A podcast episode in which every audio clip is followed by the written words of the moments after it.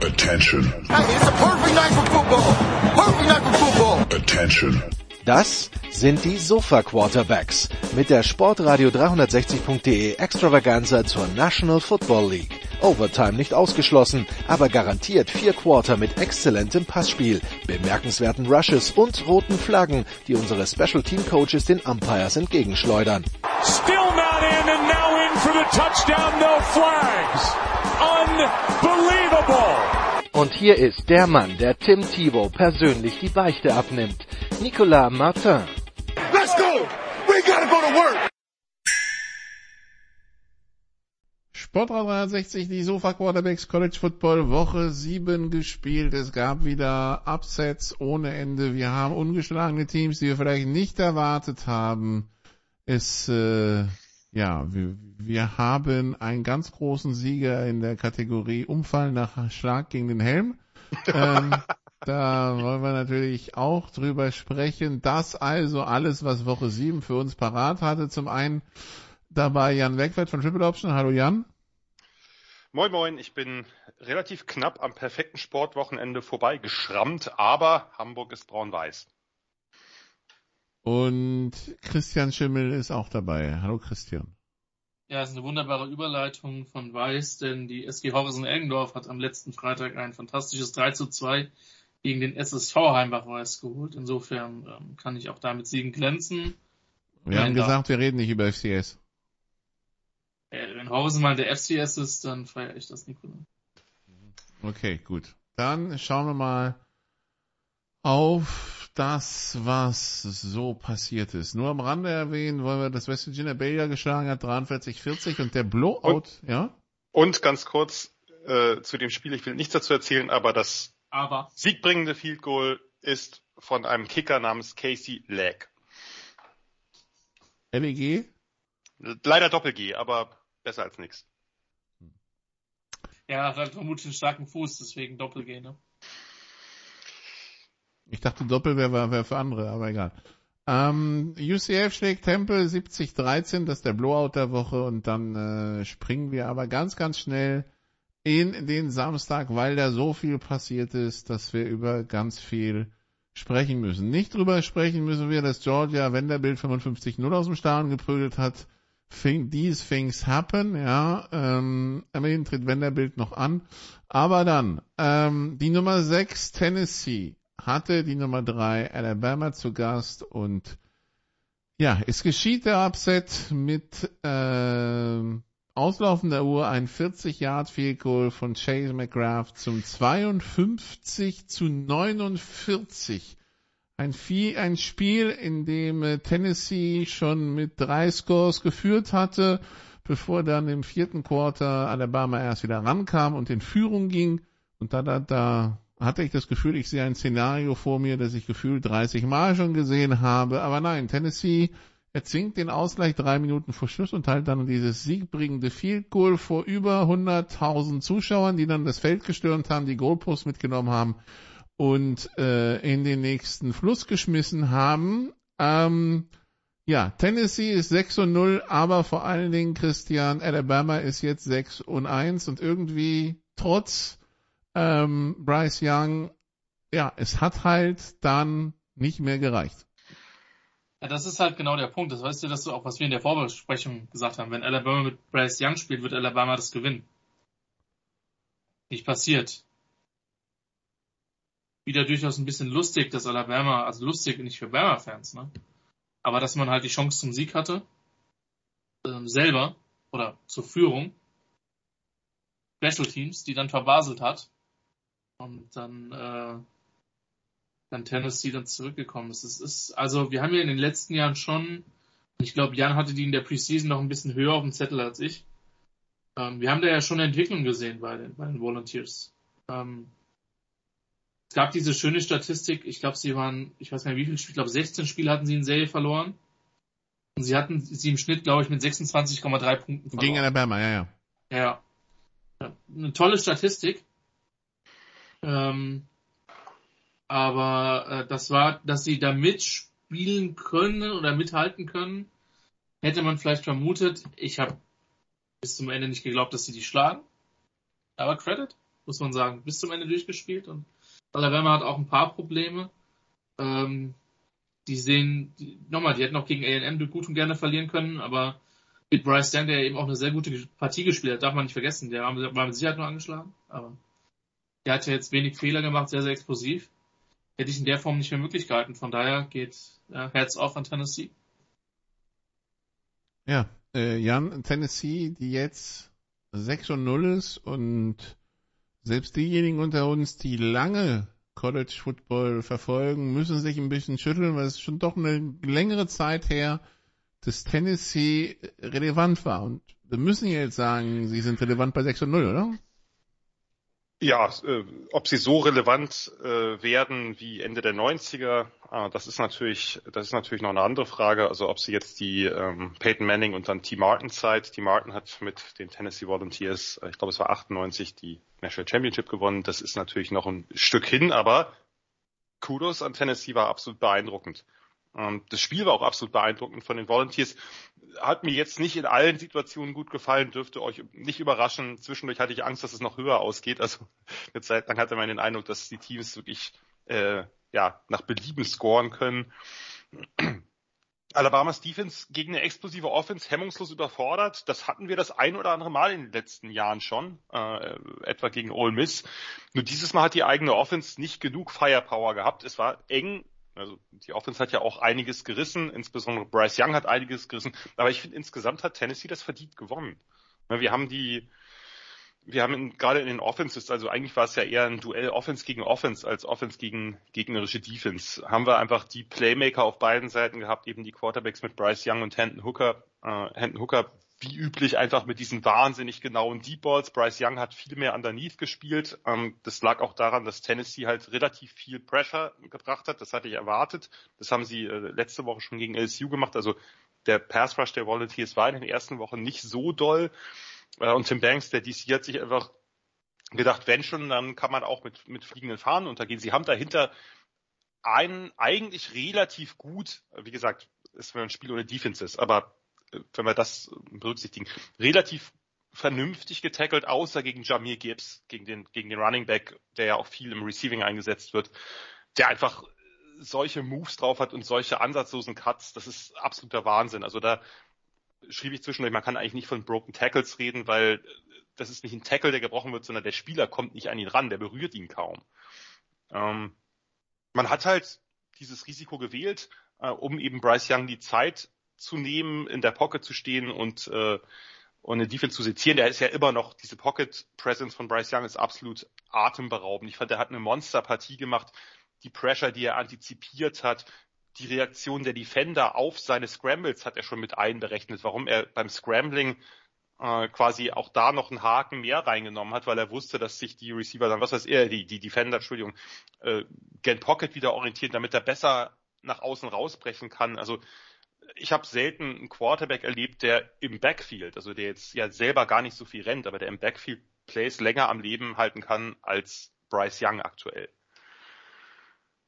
das war schon, das war schon beeindruckend, was er gemacht hat. Auf der anderen Seite hat Tennessee das halt ähm, mit ihrem Alabama hatte wahnsinnig viel Probleme mit dem Tempo. Ne? Diese Josh Heupel Offense, die eben immer oder fast immer eben Highspeed läuft, mit den vielen Moving Parts, mit der vielen Bewegung pre-Snap, äh, dieses riesige Tempo, die Play Designs waren sehr, sehr nett konnten ja auch ganz gut laufen durch die Mitte, also mit ihren mit ihren beiden Runnern. Das hat, äh, das ist ja nicht so gewesen, dass die jetzt nur gepasst haben. Das hat immer wieder dadurch eben auch einen netten Mix gegeben.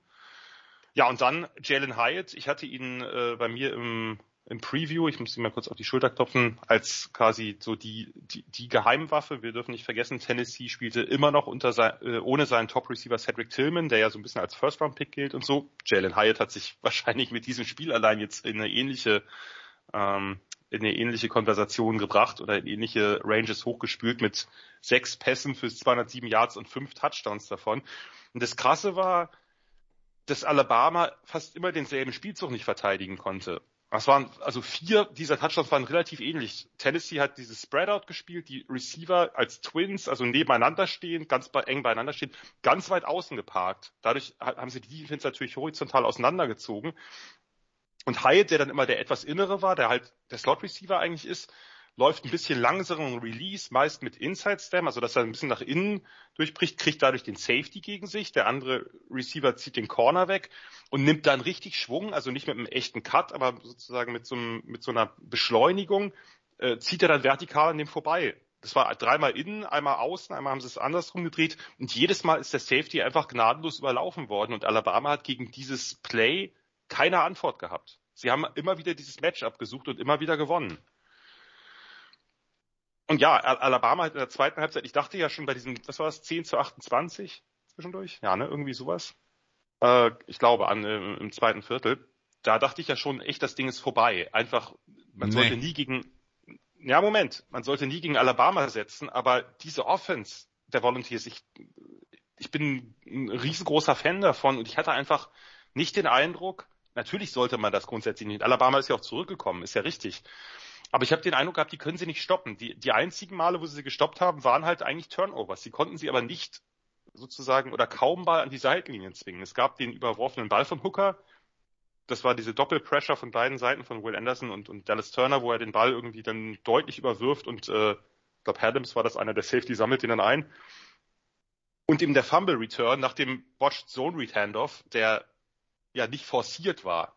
Aber ansonsten hatte man den Eindruck, diese Offense ist halt eine krasse Big Play Offense. Die konnte halt immer wieder ein, eins mehr aus dem Hut zaubern. Äh, ich fand das schon, ich fand das schon sehr, sehr, sehr, sehr beeindruckend. Alabama kommt zurück, geht dann eben durch diesen Defense Touchdown in Führung. Das war, da war ich genau wie du, Nicola, da dachte ich, ach ja, same old story. Alles klar, jetzt. Den, den Film haben wir noch schon 50 Mal gesehen, ne? Ja, so, so viele Spiele haben sie nicht knapp gestaltet, aber die haben wir schon oft genug gesehen. Ja, aber jetzt, wenn, ähm, wir es, wenn wir es erweitern von Alabama auf sämtliche Top 3 Teams in den letzten 15 ja, Jahren, ja? Also. Das stimmt.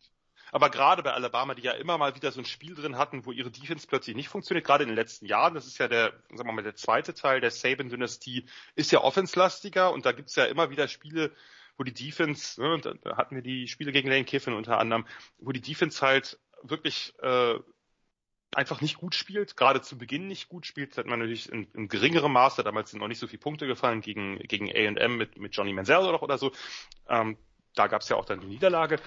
Äh, man hat, äh, man hat immer wieder ja so ein Spiel drin gehabt, was man dann auch verloren hat, aber die meisten hat man dann eben doch noch gedreht. Ähm, weil am Ende eben doch das eine Big Play auf, auf Seiten Alabamas war.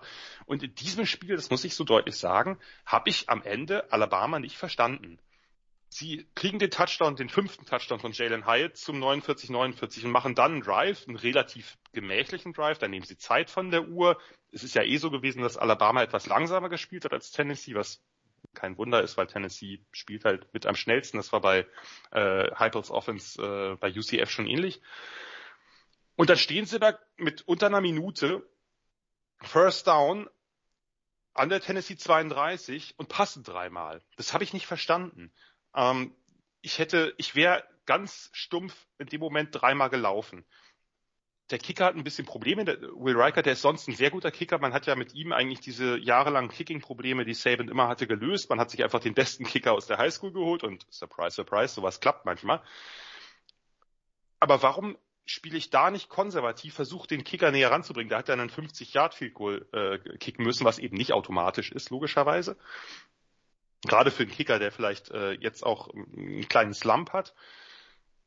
Aber vor allem, ich ziehe doch, ich laufe dreimal, ziehe Tennessee die Auszeiten, wenn sie die überhaupt nehmen, das ist die, ist die große Frage, ziehe die denen aus der Nase? Ähm, werden sie wahrscheinlich nehmen. Ähm, und dann habe ich aber, dann ist aber genügend, also dann ist die Zeit am Ende nicht mehr da. Dann kann Tennessee eben das, das Schlimmste, was passieren kann, ist, wenn wir jetzt mal von so einem Kick Six oder Blocked Kick Return oder sowas absehen, ist, der Kick geht daneben, es geht in die Overtime. Warum, äh, warum spielen sie das, warum spielen sie das dann so aus? Das, das habe ich, äh, hab ich nicht verstanden.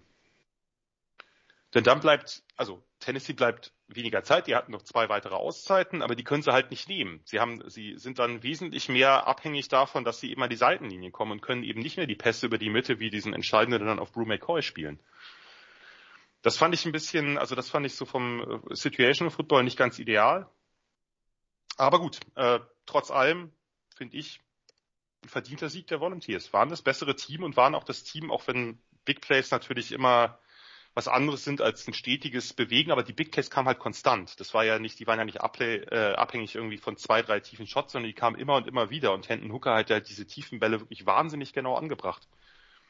Und Alabama hatte nie ein Mittel dagegen. Von daher, ja, Tennessee äh, ist for real, müssen wir, müssen wir so sehen. Ist natürlich trotzdem immer, immer die Sache, ähm, schafft so ein Team das jetzt gerade auch mit dem Überschwang, den sie natürlich durch so einen, durch so einen Sieg jetzt bekommen haben, schaffen sie das halt konstant aufs Feld zu bringen. Denn wir haben die knappen Spiele gegen Pitt und Florida gehabt. Äh, insbesondere das gegen Pitt. Ähm, die gute Nachricht ist, wenn sie jetzt so ein Sloppy Game haben, es geht als nächstes gegen UT Martin. Das heißt, selbst ein Sloppy ja. Game geht höchstwahrscheinlich nicht in die Binsen.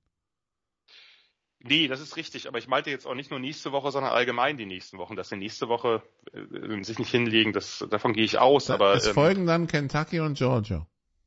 Genau. Und Georgia ist natürlich das Entscheidende, aber gerade dann ist das Kentucky-Spiel halt so ein klassisches Trap-Game. Schau, schauen wir mal, aber das, ähm, das war schon natürlich auch eine wirklich schlechte Leistung der, der Alabama Defense. Das muss man ganz klar sagen. Tennessee hat eine tolle Offense, aber die haben auch nicht gegen jeden, jeden Gegner so locker und spielend leicht Yards und Punkte aufgelegt. Tennessee schlägt Alabama 52 zu 49. Ach, ein, einen kleinen ja. noch als Alabama dieses, was war das dann, das 10 zu 21 gekickt hat. Und ich dachte, warum, warum, es ist kein Spiel, wo man mit Field Goals gewinnt, außer am Ende vielleicht, äh, und dann stoppen sie Tennessee, das ist eines der wenigen Male, wo sie die Offense gestoppt haben, und dann kommt dieser Special Teams Spielzug, wo Tennessee puntet, der Ball nicht berührt wird und irgendein Alabama Spieler denkt, oh, äh, vielleicht wurde er doch berührt, ich spring mal auf den Ball, aber spring daneben und berühre ihn nur dieses Bild von Nick Saban ist nach wie vor absolut großartig. Das hat auch sehr hohes Meme-Potenzial, wie er da an der Seitenlinie abgegangen ist. Da ist ihm fast die Halsschlagader geplatzt. Immer wieder schön, das zu sehen. Es gibt einfach Sachen, da freue ich mich jedes Mal drüber. Tja, Tennessee rückt hoch auf Platz 3, Alabama geht runter auf Platz 6. Man tauscht quasi die Position Georgia sollte kein überraschen, auf Platz 1 geblieben und das spielfreie Ohio State auf Platz 2. Auf Platz 4 waren, äh, auf Platz 4 war Clemson, die haben gegen Florida State gespielt, bei Florida State, äh, Jan, und gewinnen 34 zu 28 brauchen, äh, nee, genau, äh, ähm, müssen aber so ein bisschen im vierten Quarter zittern, dass äh, das FSU rankommt. Ja, am Ende dann, ne? Also das war ja der Touchdown war mit zwei Minuten vor Schluss. Sie mussten dann einfach den Onside-Kick sichern und äh, ich glaube dann ein, ein First Down erzielen oder so. Aber immerhin 64 ja, Yards dann auch in 12 FSU, also so schlecht ist genau, es nicht gegen... Genau, das, äh, das muss man dazu sagen. Gerade erste Halbzeit sehr ausgeglichen und was erstaunlich war, was ich, womit ich nie gerechnet hätte, dass die FSU O-Line, das Run-Game relativ effizient waren und diese Top Clemson Front doch vor einige Probleme gestellt haben. Mit, mit Jordan Travis, dem Quarterback und ihren Running Backs. Das war, das war wirklich beeindruckend.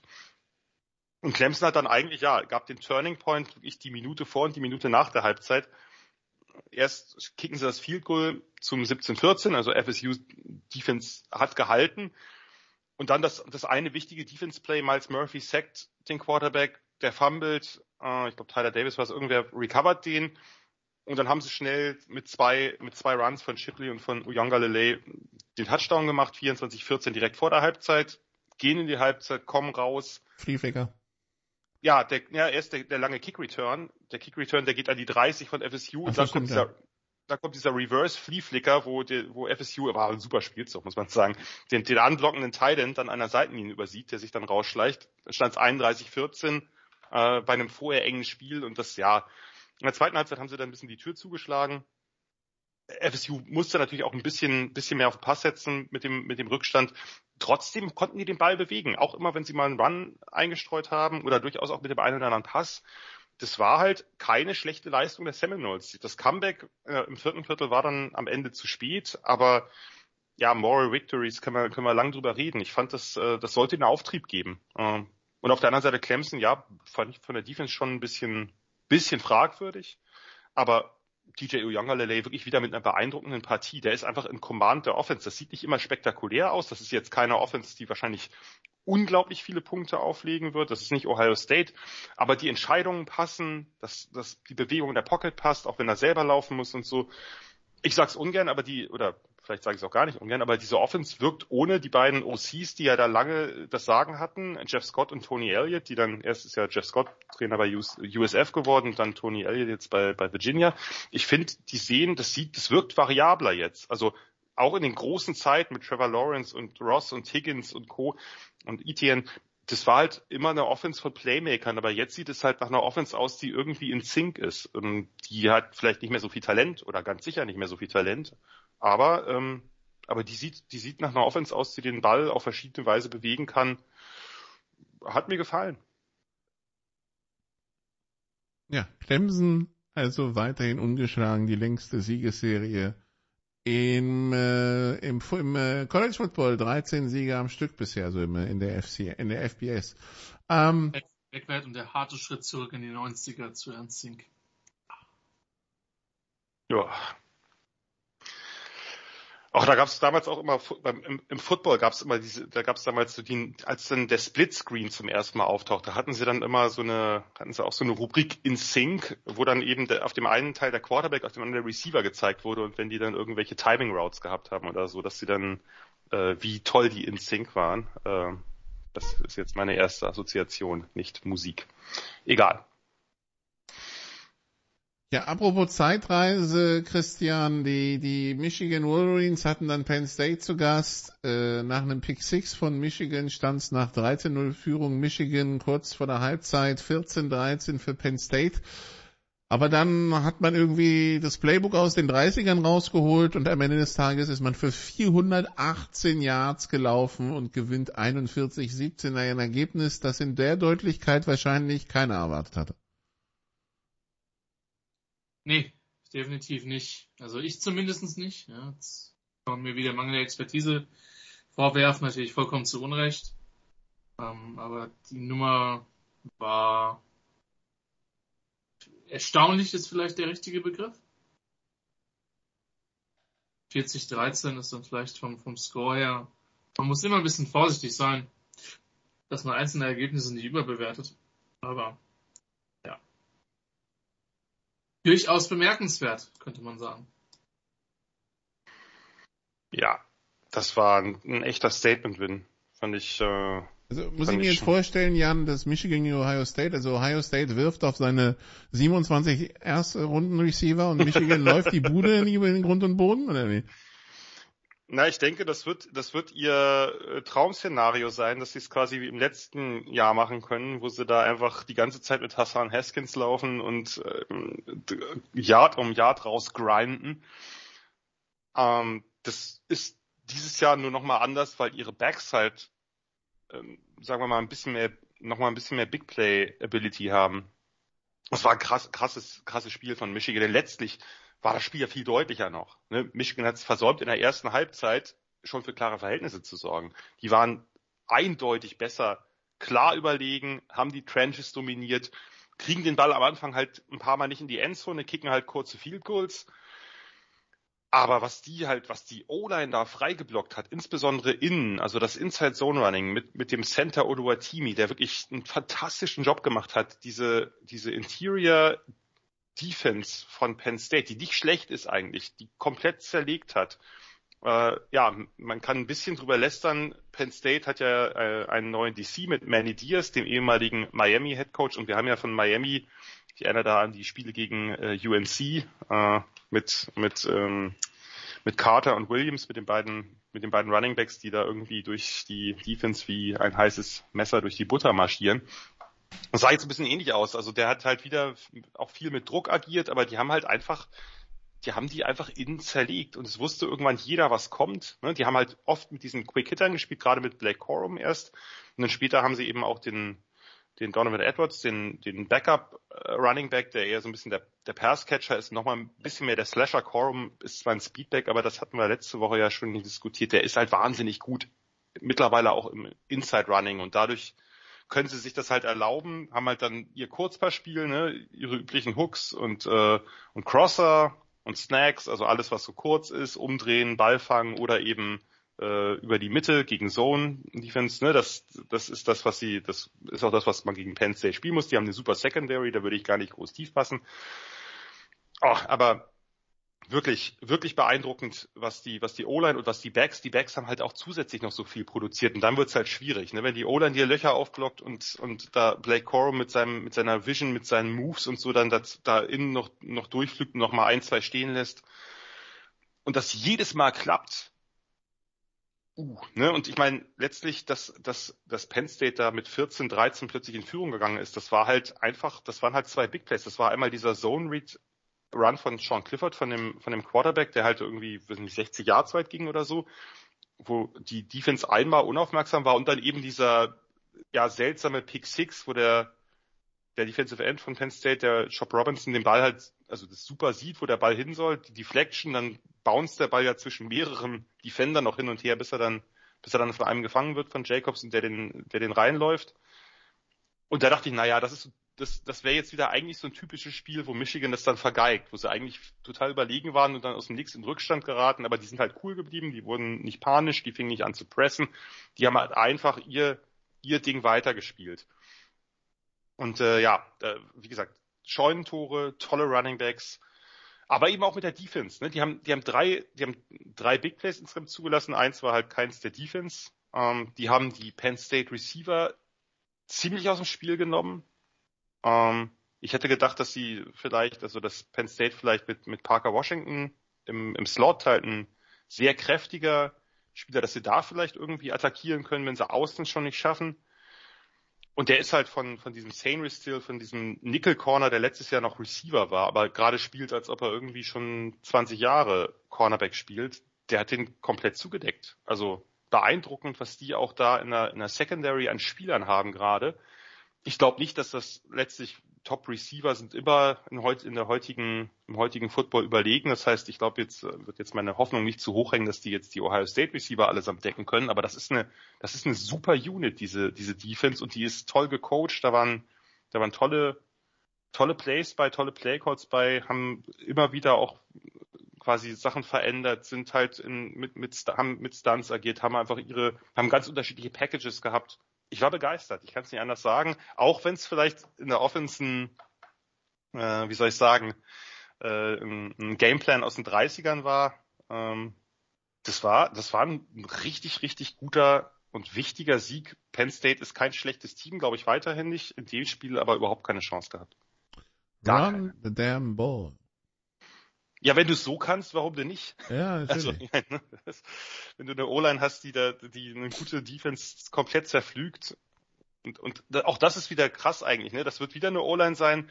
Diesen Center, den hatte ich mir im Sommer angeguckt, der ist, der ist super und ich vielleicht der ein oder andere Spieler auch, aber das wird jetzt wahrscheinlich wieder keine O-Line sein, die jetzt massig First Runner produziert, wird er bei dir als Unit einfach. Das war ja letztes Jahr auch schon so. Äh, da sind ja zwei, zwei, glaube ich, zwei Starter sind weg oder zwei oder drei, aber die haben halt als Unit einfach perfekt funktioniert. Ob die Spieler jetzt einzeln dann tolle Prospects für die NFL sind, scheiß drauf auf gut Deutsch. Ähm, ja, solange das Ergebnis stimmt, kann es dir halt Michigan egal genau, sein, ne? Also. Michigan kann es egal sein, so, ne? Das ist einfach, wenn, wenn, wenn, wenn das als Unit die O-Line so sitzt, wie sie gerade letztes Jahr und jetzt schon wieder sitzt, dann ist das ein gefährliches Team. Äh, auch wenn sie vielleicht nicht so die Super Firepower haben. Klar, verstehe. Gut. Dann also haben wir folgenden äh, Poll im Augenblick, äh, also folgendes AP Top 25, Christian. Georgia ist die 1, Ohio State die 2, Tennessee die 3, Michigan die 4. Wir wissen, dass Georgia noch gegen Tennessee spielt, Ohio State spielt auch noch auf jeden Fall gegen Michigan. Das heißt, da werden Niederlagen dazukommen. Also wunderbare, wunderbar für andere Conferences sich in Lauerstellung zu bringen. Und da passt es gut, dass USC, dass USC gegen Utah gespielt hat, weil da wäre die Möglichkeit gewesen, vielleicht für die Pac-12 äh, ja ein Team zu kriegen, das sich in Position bringt, eben für diese Situation. Ähm, die Pac-12 wäre Christian aber nicht die Pac-12, wenn USC dann nicht 43-42 in einem packenden Duell in Utah verliert. Und ich vermute mal, der Commissioner der Pac-12 hat A, seine Reise zum Halbfinale abgesagt und B, mal gucken, immer wieder in den, in den Schrank vielleicht geschaut, was da noch steht, oder? Kurzer Cut, sorry. Ich bin in zwei mit fünf Minuten wieder da. Sorry. Okay. Jetzt der Klingeln hören und Dann, Dann- an Jan, ansonsten bin ich sofort wieder da. Dann übernehme ich für den Kollegen Schimmel.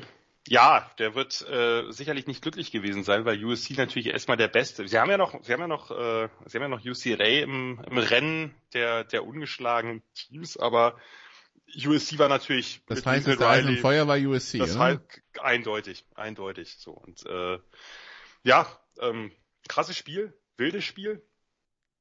Äh, Irgendwie so ein, ja, wirklich ein, ein Pac-12 After Dark, obwohl es jetzt ja nur nachts und nicht morgens war für unsere Verhältnisse.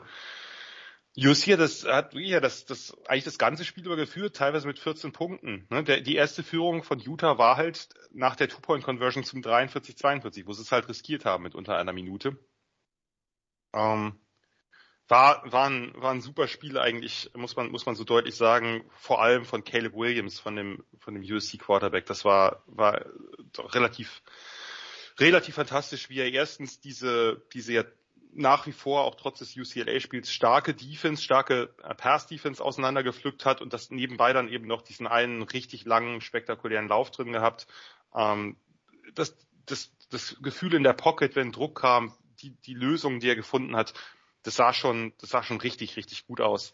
Ähm, also auch die, die Pässe, die er, äh, die er geworfen hat und die angekommen sind, das war jetzt nicht nur alles wide open, sondern da waren halt wirklich richtig, richtig tolle Dinger bei. Also kann ich wirklich nur jedem empfehlen, schaut euch dieses Spiel, zumindest die Highlights an, aber das, da lohnt auch das ganze Spiel gerade für Offense-Liebhaber. Ähm, am Anfang hat CUC halt relativ gut versucht mit, mit schnellem Passing nach außen. Da hat Lincoln Riley mit seinen üblichen Play-Designs halt seine Jungs freigeschemt gekriegt. Äh, insbesondere Jordan Addison, aber auch andere. Und Utahs Defense hat halt weiterhin Probleme mit, mit Tackling in der Front, gerade das ist eine junge Front, immer noch, die hat zwar letztes Jahr schon gespielt, aber äh, die Linebacker sind längst nicht mehr so gut wie letztes Jahr. Ähm, und ja, äh, es, es, es war einfach, es war einfach ein Spiel, bei dem ich lange dachte, dass USC das halt, das halt gewinnen wird. Ähm, nur irgendwann im Laufe der Zeit halt hat Utahs Offense es geschafft, dem eben äh, was entgegenzusetzen. Das, äh, das war aber anders als gedacht. Ich habe vor dem Spiel erwartet, dass sie halt wirklich, weil USC, da hat man gedacht, na ja, die Defense, wir wissen noch nicht so genau, das ist jetzt vielleicht nicht die total physische Defense, die haben tolle Pass-Rusher, aber die haben jetzt vielleicht nicht so gute, nicht so eine gute Run-Defense. Und was kann Utah besonders gut? Laufen. Und zwar inlaufen, viele Titans und dann äh, mit, mit ihrem Running Back Tavian Thomas. Nur ist der halt kaum eingesetzt worden und da gab's, da muss es irgendein größeres Problem gegeben haben. Der kam in der zweiten Halbzeit, glaube ich, für zwei Plays noch aufs Feld und ist auch nach dem Sieg sofort, ein, hat gar nicht gefeiert, sondern ist sofort irgendwie in den Katakomben verschwunden und ähm, und Whittingham hat halt, also der Headcoach hat dann nach dem Spiel gesagt, irgendwie auch, ja, das müssen wir intern lösen, da gibt's also irgendein Problem, das ist natürlich unschön, wenn man das mit seinem Top Running Back äh, hat und dann hatten sie halt, äh, der Backup ist halt eher so ein kleiner, flinker äh, Pass-Catching-Back, äh, Micah Bernard, mit dem kann man eben dieses, dieses Powerspiel nicht so spielen, was sie sonst so gern spielen. Haben sie also auf Cameron Rising gesetzt, auf ihren Quarterback, zum einen im Pass und zum anderen eben auch noch mal mehr als sonst als Runner und zwar wirklich als Power Runner. Wie der immer in die Line geschossen ist, fand ich schon, das ist schon ein krasser Typ. Das ist schon ein krasser Baller einfach, der, ähm, das sieht, nicht immer pretty aus, aber der ist einfach, der ist so ein Leader, der, der will so sehr, also es gibt kaum einen Spieler, ähm, der das so sehr ausstrahlt. Dieses, dieses unbedingte Drehen, das Ding noch. Und der hat halt dann irgendwann im Laufe des Spiels immer mehr äh, seinen Titan Dalton Kincaid gefunden. Sowieso ein, ein super Spieler, aber ein Titan, der in dem Spiel 16 Catches für 234 Yards und einen Touchdown fängt. Fast alles über die Mitte, bis auf einen wirklich spektakulären Sideline-Catch. Das ist dann schon, das war dann natürlich schon äh, irgendwas, das hätte, hätte USC sicherlich stoppen können oder sollen und so ist ja auch der entscheidende Drive dann gewesen. Da hat er den, glaube ich, viermal angepasst oder so und ähm, ja, und dann hat's, äh, hat's Rising halt selbst gemacht. Ähm, volle Lotte, war, glaube ich, vierter Versuch an der Goal-Line, volle Lotte, wie ein Fullback da reingekracht in die Line. Ähm, und dann eben haben sie das Two-Point riskiert mit, was war unter der Minute, irgendwas bei 45 Sekunden oder so, glaube ich. Ne? Ja, 47. Äh, 47. Ja, ich bin ja, wie gesagt, ich bin ja nur ein Freund. Ich, ich riskiere das, würde es ja immer riskieren, aber immer nur dann, wenn ich weiß, dass ich dann auch gewinne. Also ähm, ne, es gibt ja dann auch welche, die das machen, das bei, bei drei Minuten auf der Uhr, da finde ich das relativ sinnlos. Also dann äh, weiß ich nicht, ist, also ist zumindest für mich nicht so nicht so klar verständlich. Hier war es so, ja, Borderline. Und das war ja auch kein sicheres Ding, das war ja eigentlich, ne, das war ein, ein Pass und irgendwie äh, scrambled er sich da, wurschtelt sich da dann an ein paar Defendern vorbei zum, zum Touchdown, also der Point Conversion Touchdown, wenn man so will. Krasses Spiel, kann man nicht anders sagen. Äh, wirklich, äh, wirklich großartig. Äh, zwei Punkte noch dazu. Ähm, wer es sich nochmal anschauen will, war für Utah ein besonderes Spiel. Die haben halt äh, Helme designt, ähm, äh, gepainted mit, also quasi ge ge gezeichnet, die Köpfe, also mit, mit Helm ihrer beiden gestorbenen äh, Teamkollegen, Ty Jordan und Aaron Lowe, äh, die in den vergangenen beiden Jahren äh, ums Leben gekommen sind.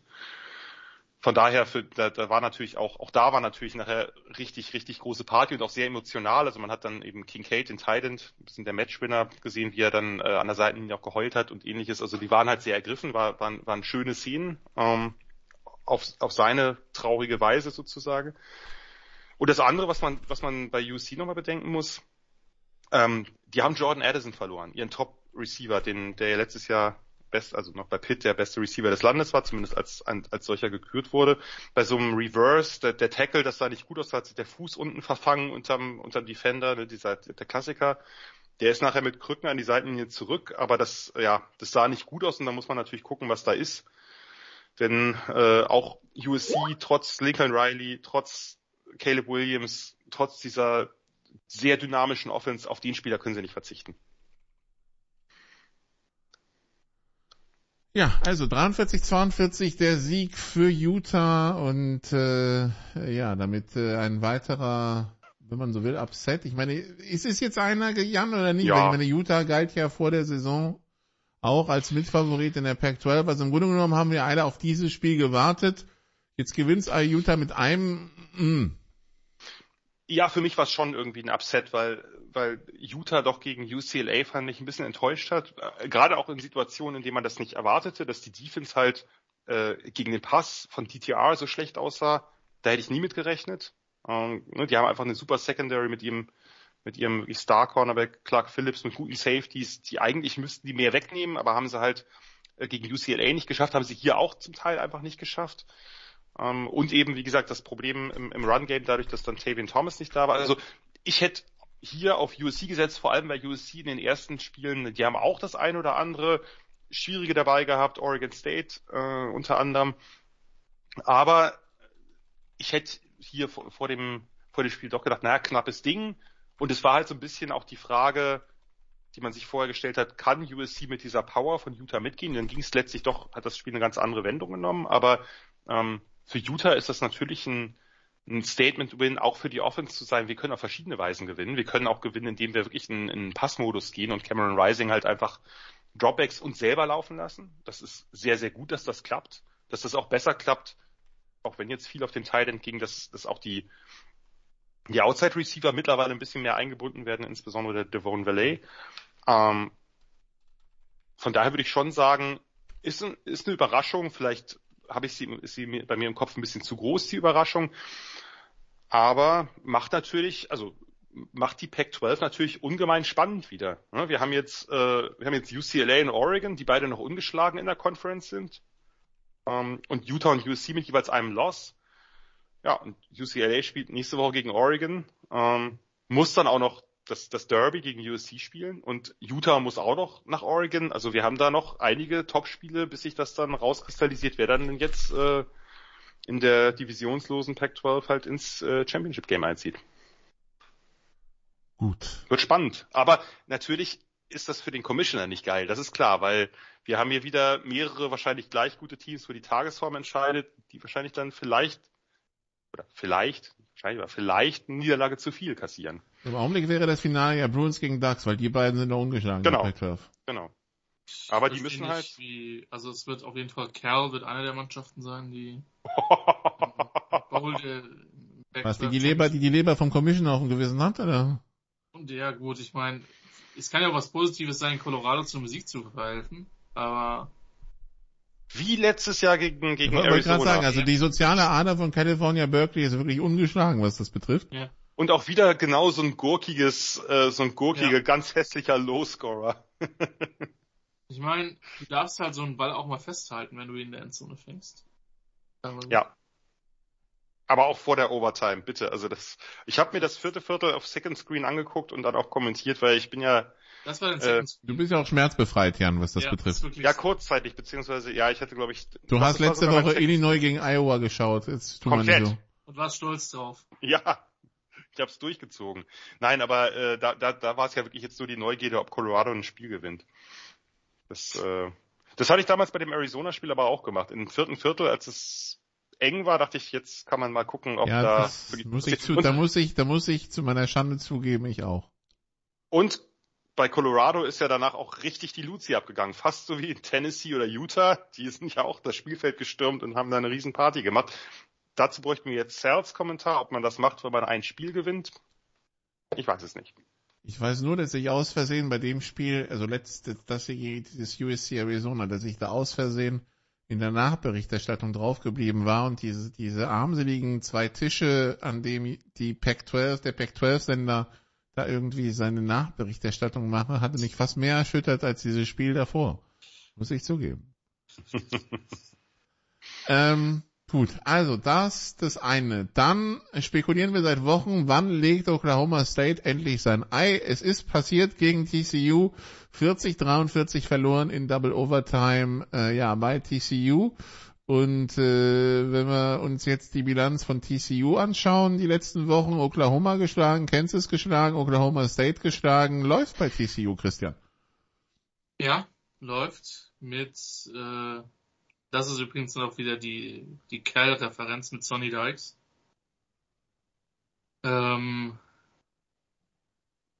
äh, es war ein richtig gutes Footballspiel. Also das Farbmatch, das Trikot-Matchup gehört für mich zu dem schlechtesten, was in diesem Jahr Oh, ja. Also, das war ernsthaft schwer da hinzugucken. Ähm, es ist hin und her gegangen. TCU war dann vor allen Dingen am Ende einfach ein Tacken resilienter. Gab viel Kritik am Quarterback zwischenzeitlich. Ähm, jetzt stehe ich natürlich wieder auf allen meinen Leitungen. TCU diesen relativ spektakulären, sehr großen Wide Receiver, Quentin Johnston, ja. Ja. ja ich, der, der interessant ist, aber noch nicht, wenn ich das richtig habe, auch nicht so viel gemacht hatte vor dieser Saison. Ähm, also eine, eine hochinteressante, eine hochinteressante Partie. Ich bin eigentlich zeitlich des Spiels davon ausgegangen, dass Oklahoma State das gewinnt. Ähm, aber das, da war viel drin, da war viel Offense, da war auch, war auch Defense drinne.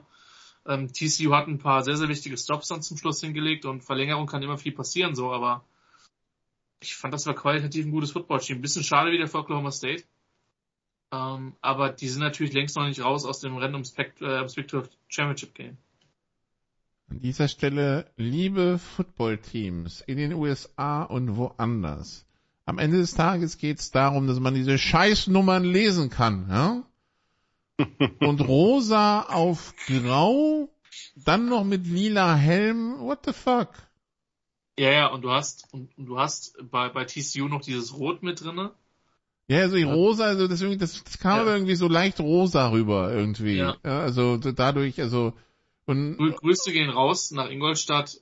Beim ersten GFL-Aufstieg graue Nummern auf schwarzen Trikots. Das war ein Traum. nee, das war das war doch nee, das waren graue auf weiße, das war noch schlimmer. Auf weiß, genau.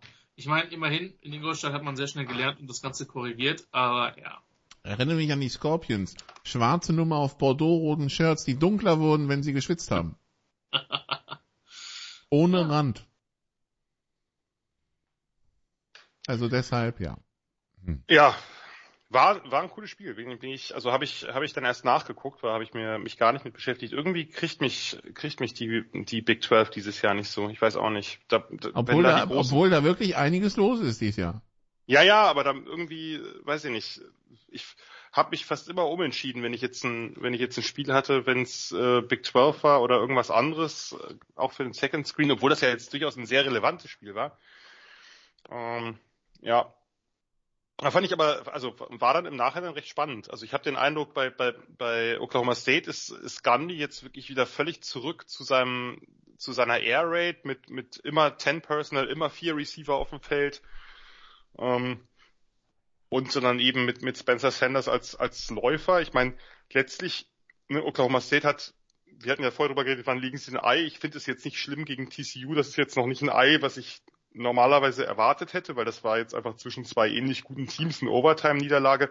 Nur wenn du 24-7 führst, ist es vielleicht sinnvoll, das irgendwie irgendwie über die Zeit zu bringen, aber letztlich war das war das irgendwie offensiv fand ich fand ich TCU schon ein Stück stärker, weil bei bei Oklahoma State war es am Anfang wirklich diese diese Playmaker-Ability von Spencer Sanders, der, der lange Touchdown-Run bei Zweiter und ewig und dann der nächste Touchdown-Run, wo er sich da so durchjukt durch drei Defender. Dann, hat, dann kriegen sie den, den Muffed Punt von, von TCU, dadurch gute Feldposition, kriegen sie das Field Goal 17-7. Nächstes Ding, nächster Drive beginnt in TCU Territory wegen einer Kick-Catch-Interference. Ähm, wo sie durch einen dritten und langen Touchdown-Pass in eine Single Coverage irgendwie, äh, die eng war, klar, gutes Play, aber das war alles so ein bisschen, ja, äh, eng genäht, würde ich sagen. TCU fand ich hat jetzt nicht total unterirdisch in der Defense gespielt und ähm, und das war's ja dann. Also das 24, das war's ja in der regulären Spielzeit. Kamen noch zwei Field Goals drauf und der Rest ähm, ging dann an TCU, die sich lange ein bisschen schwer getan haben. Aber dann in der, in der zweiten Halbzeit konnten sie halt die, die Runs von Spencer Sanders besser verteidigen, haben auch besser getackelt.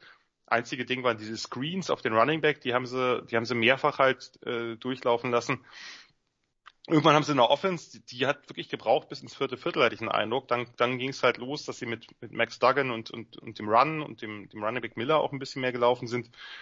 Und dann halt irgendwann einfach, ne, das, das also Sonny Dyke, sorry, aber Quentin Johnston, die letzten zwei Spiele, das ist einfach so ein krasses Mismatch. Ein so großer, schwerer Receiver mit Monster Contested Catch Ability, weil er auch so krass springen kann und gleichzeitig so schnell ist. Ähm, das, den musste halt, endlich hat er es geschafft, den einzubauen, aber den musste doch eigentlich von Anfang an.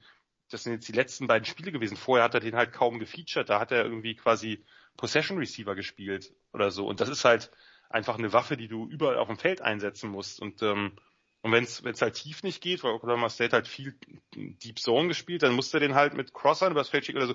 Gib dir den Ball in der Hand, weil der so schnell ist, der kann, der kann dir aus jedem Play irgendwas Besonderes machen. Und so viele Spieler davon gibt's halt nicht. Äh, und jetzt hat er es, glaube ich, irgendwie verstanden, dass man den halt, dass die, die Offense um den rum aufgebaut werden muss, wenn man so will.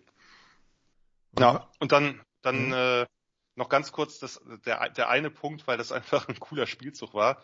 Ähm, war halt diese, ähm, also es gab ein Spielzug von Johnson, wo er wirklich Beast Mode mäßig, das fast Marshawn Lynch mäßig, wo er irgendwie so Defender einfach aus dem Weg geräumt hat mit mit Stiff Arms oder eigentlich mehr so mit Schubsern oder ähnlichem. Ähm, und, äh, und wer sich nochmal einen coolen Spielzug anschauen will, der, der Touchdown zum Ausgleich, der dann in die Overtime geführt hat, da haben sie halt Duggan als, also quasi ein Wildcat Quarterback, der eigentliche Quarterback Duggan war Running Back, machen einen äh, Reverse Fake, äh, geben den Ball dann quasi Zone Read mäßig an Duggan, der den auf den Titan in der Flat wirft. Also es war so viele, so viele Optionen in dem Spielzug, die, die der Gegner verteidigen musste, war, war, war ein cooles Ding. Ähm, aber ja, genau. Also TCU ist dabei. Und auch natürlich Oklahoma State ist jetzt äh, ist natürlich noch nicht noch lange nicht weg irgendwie im Rennen da. Aber da brechen jetzt die Wochen der Wahrheit an, auch die nächsten beiden oder nächsten drei Wochen eigentlich. TCU ist 6 und 0 und äh, im Ranking aktuell, glaube ich, Achter. What's the ceiling, Jan? Puh, gute Frage. Also äh, Ceiling muss für TCU sein. Ich meine, das ist das erste Jahr unter, unter äh, Dykes und dafür sieht's ja relativ sonnig aus. Ähm, äh, boah, der tat mir selbst weh. Ähm, der, das, das, das Ziel muss sein, Big 12 Championship Game. Also über, über mehr müssen wir, glaube ich, nicht reden. Ähm, da, da, danach ganz oben gucken. Die werden sich irgendwo, ich meine, du kannst nicht, du kannst es, wirst es wahrscheinlich nicht ewig überleben. Ich gehe nicht davon aus, dass die anbieten äh, gehen werden. Haben jetzt mit, mit K-State den nächsten Gegner, natürlich auch den nächsten direkten Konkurrenten um eben einen Platz im Championship Game. Wenn sie den schlagen, dann haben sie aber auch, dann haben sie schon mal Platz geschafft in der Tabelle, ne?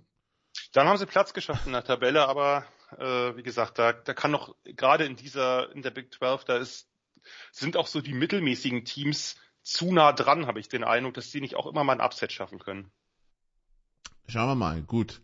Also, äh, TCU schlägt Oklahoma State. Ole Miss weiterhin ungeschlagen schlägt Auburn 48-34 und auch dann denn beim nächsten müssen wir uns schütteln, Christian.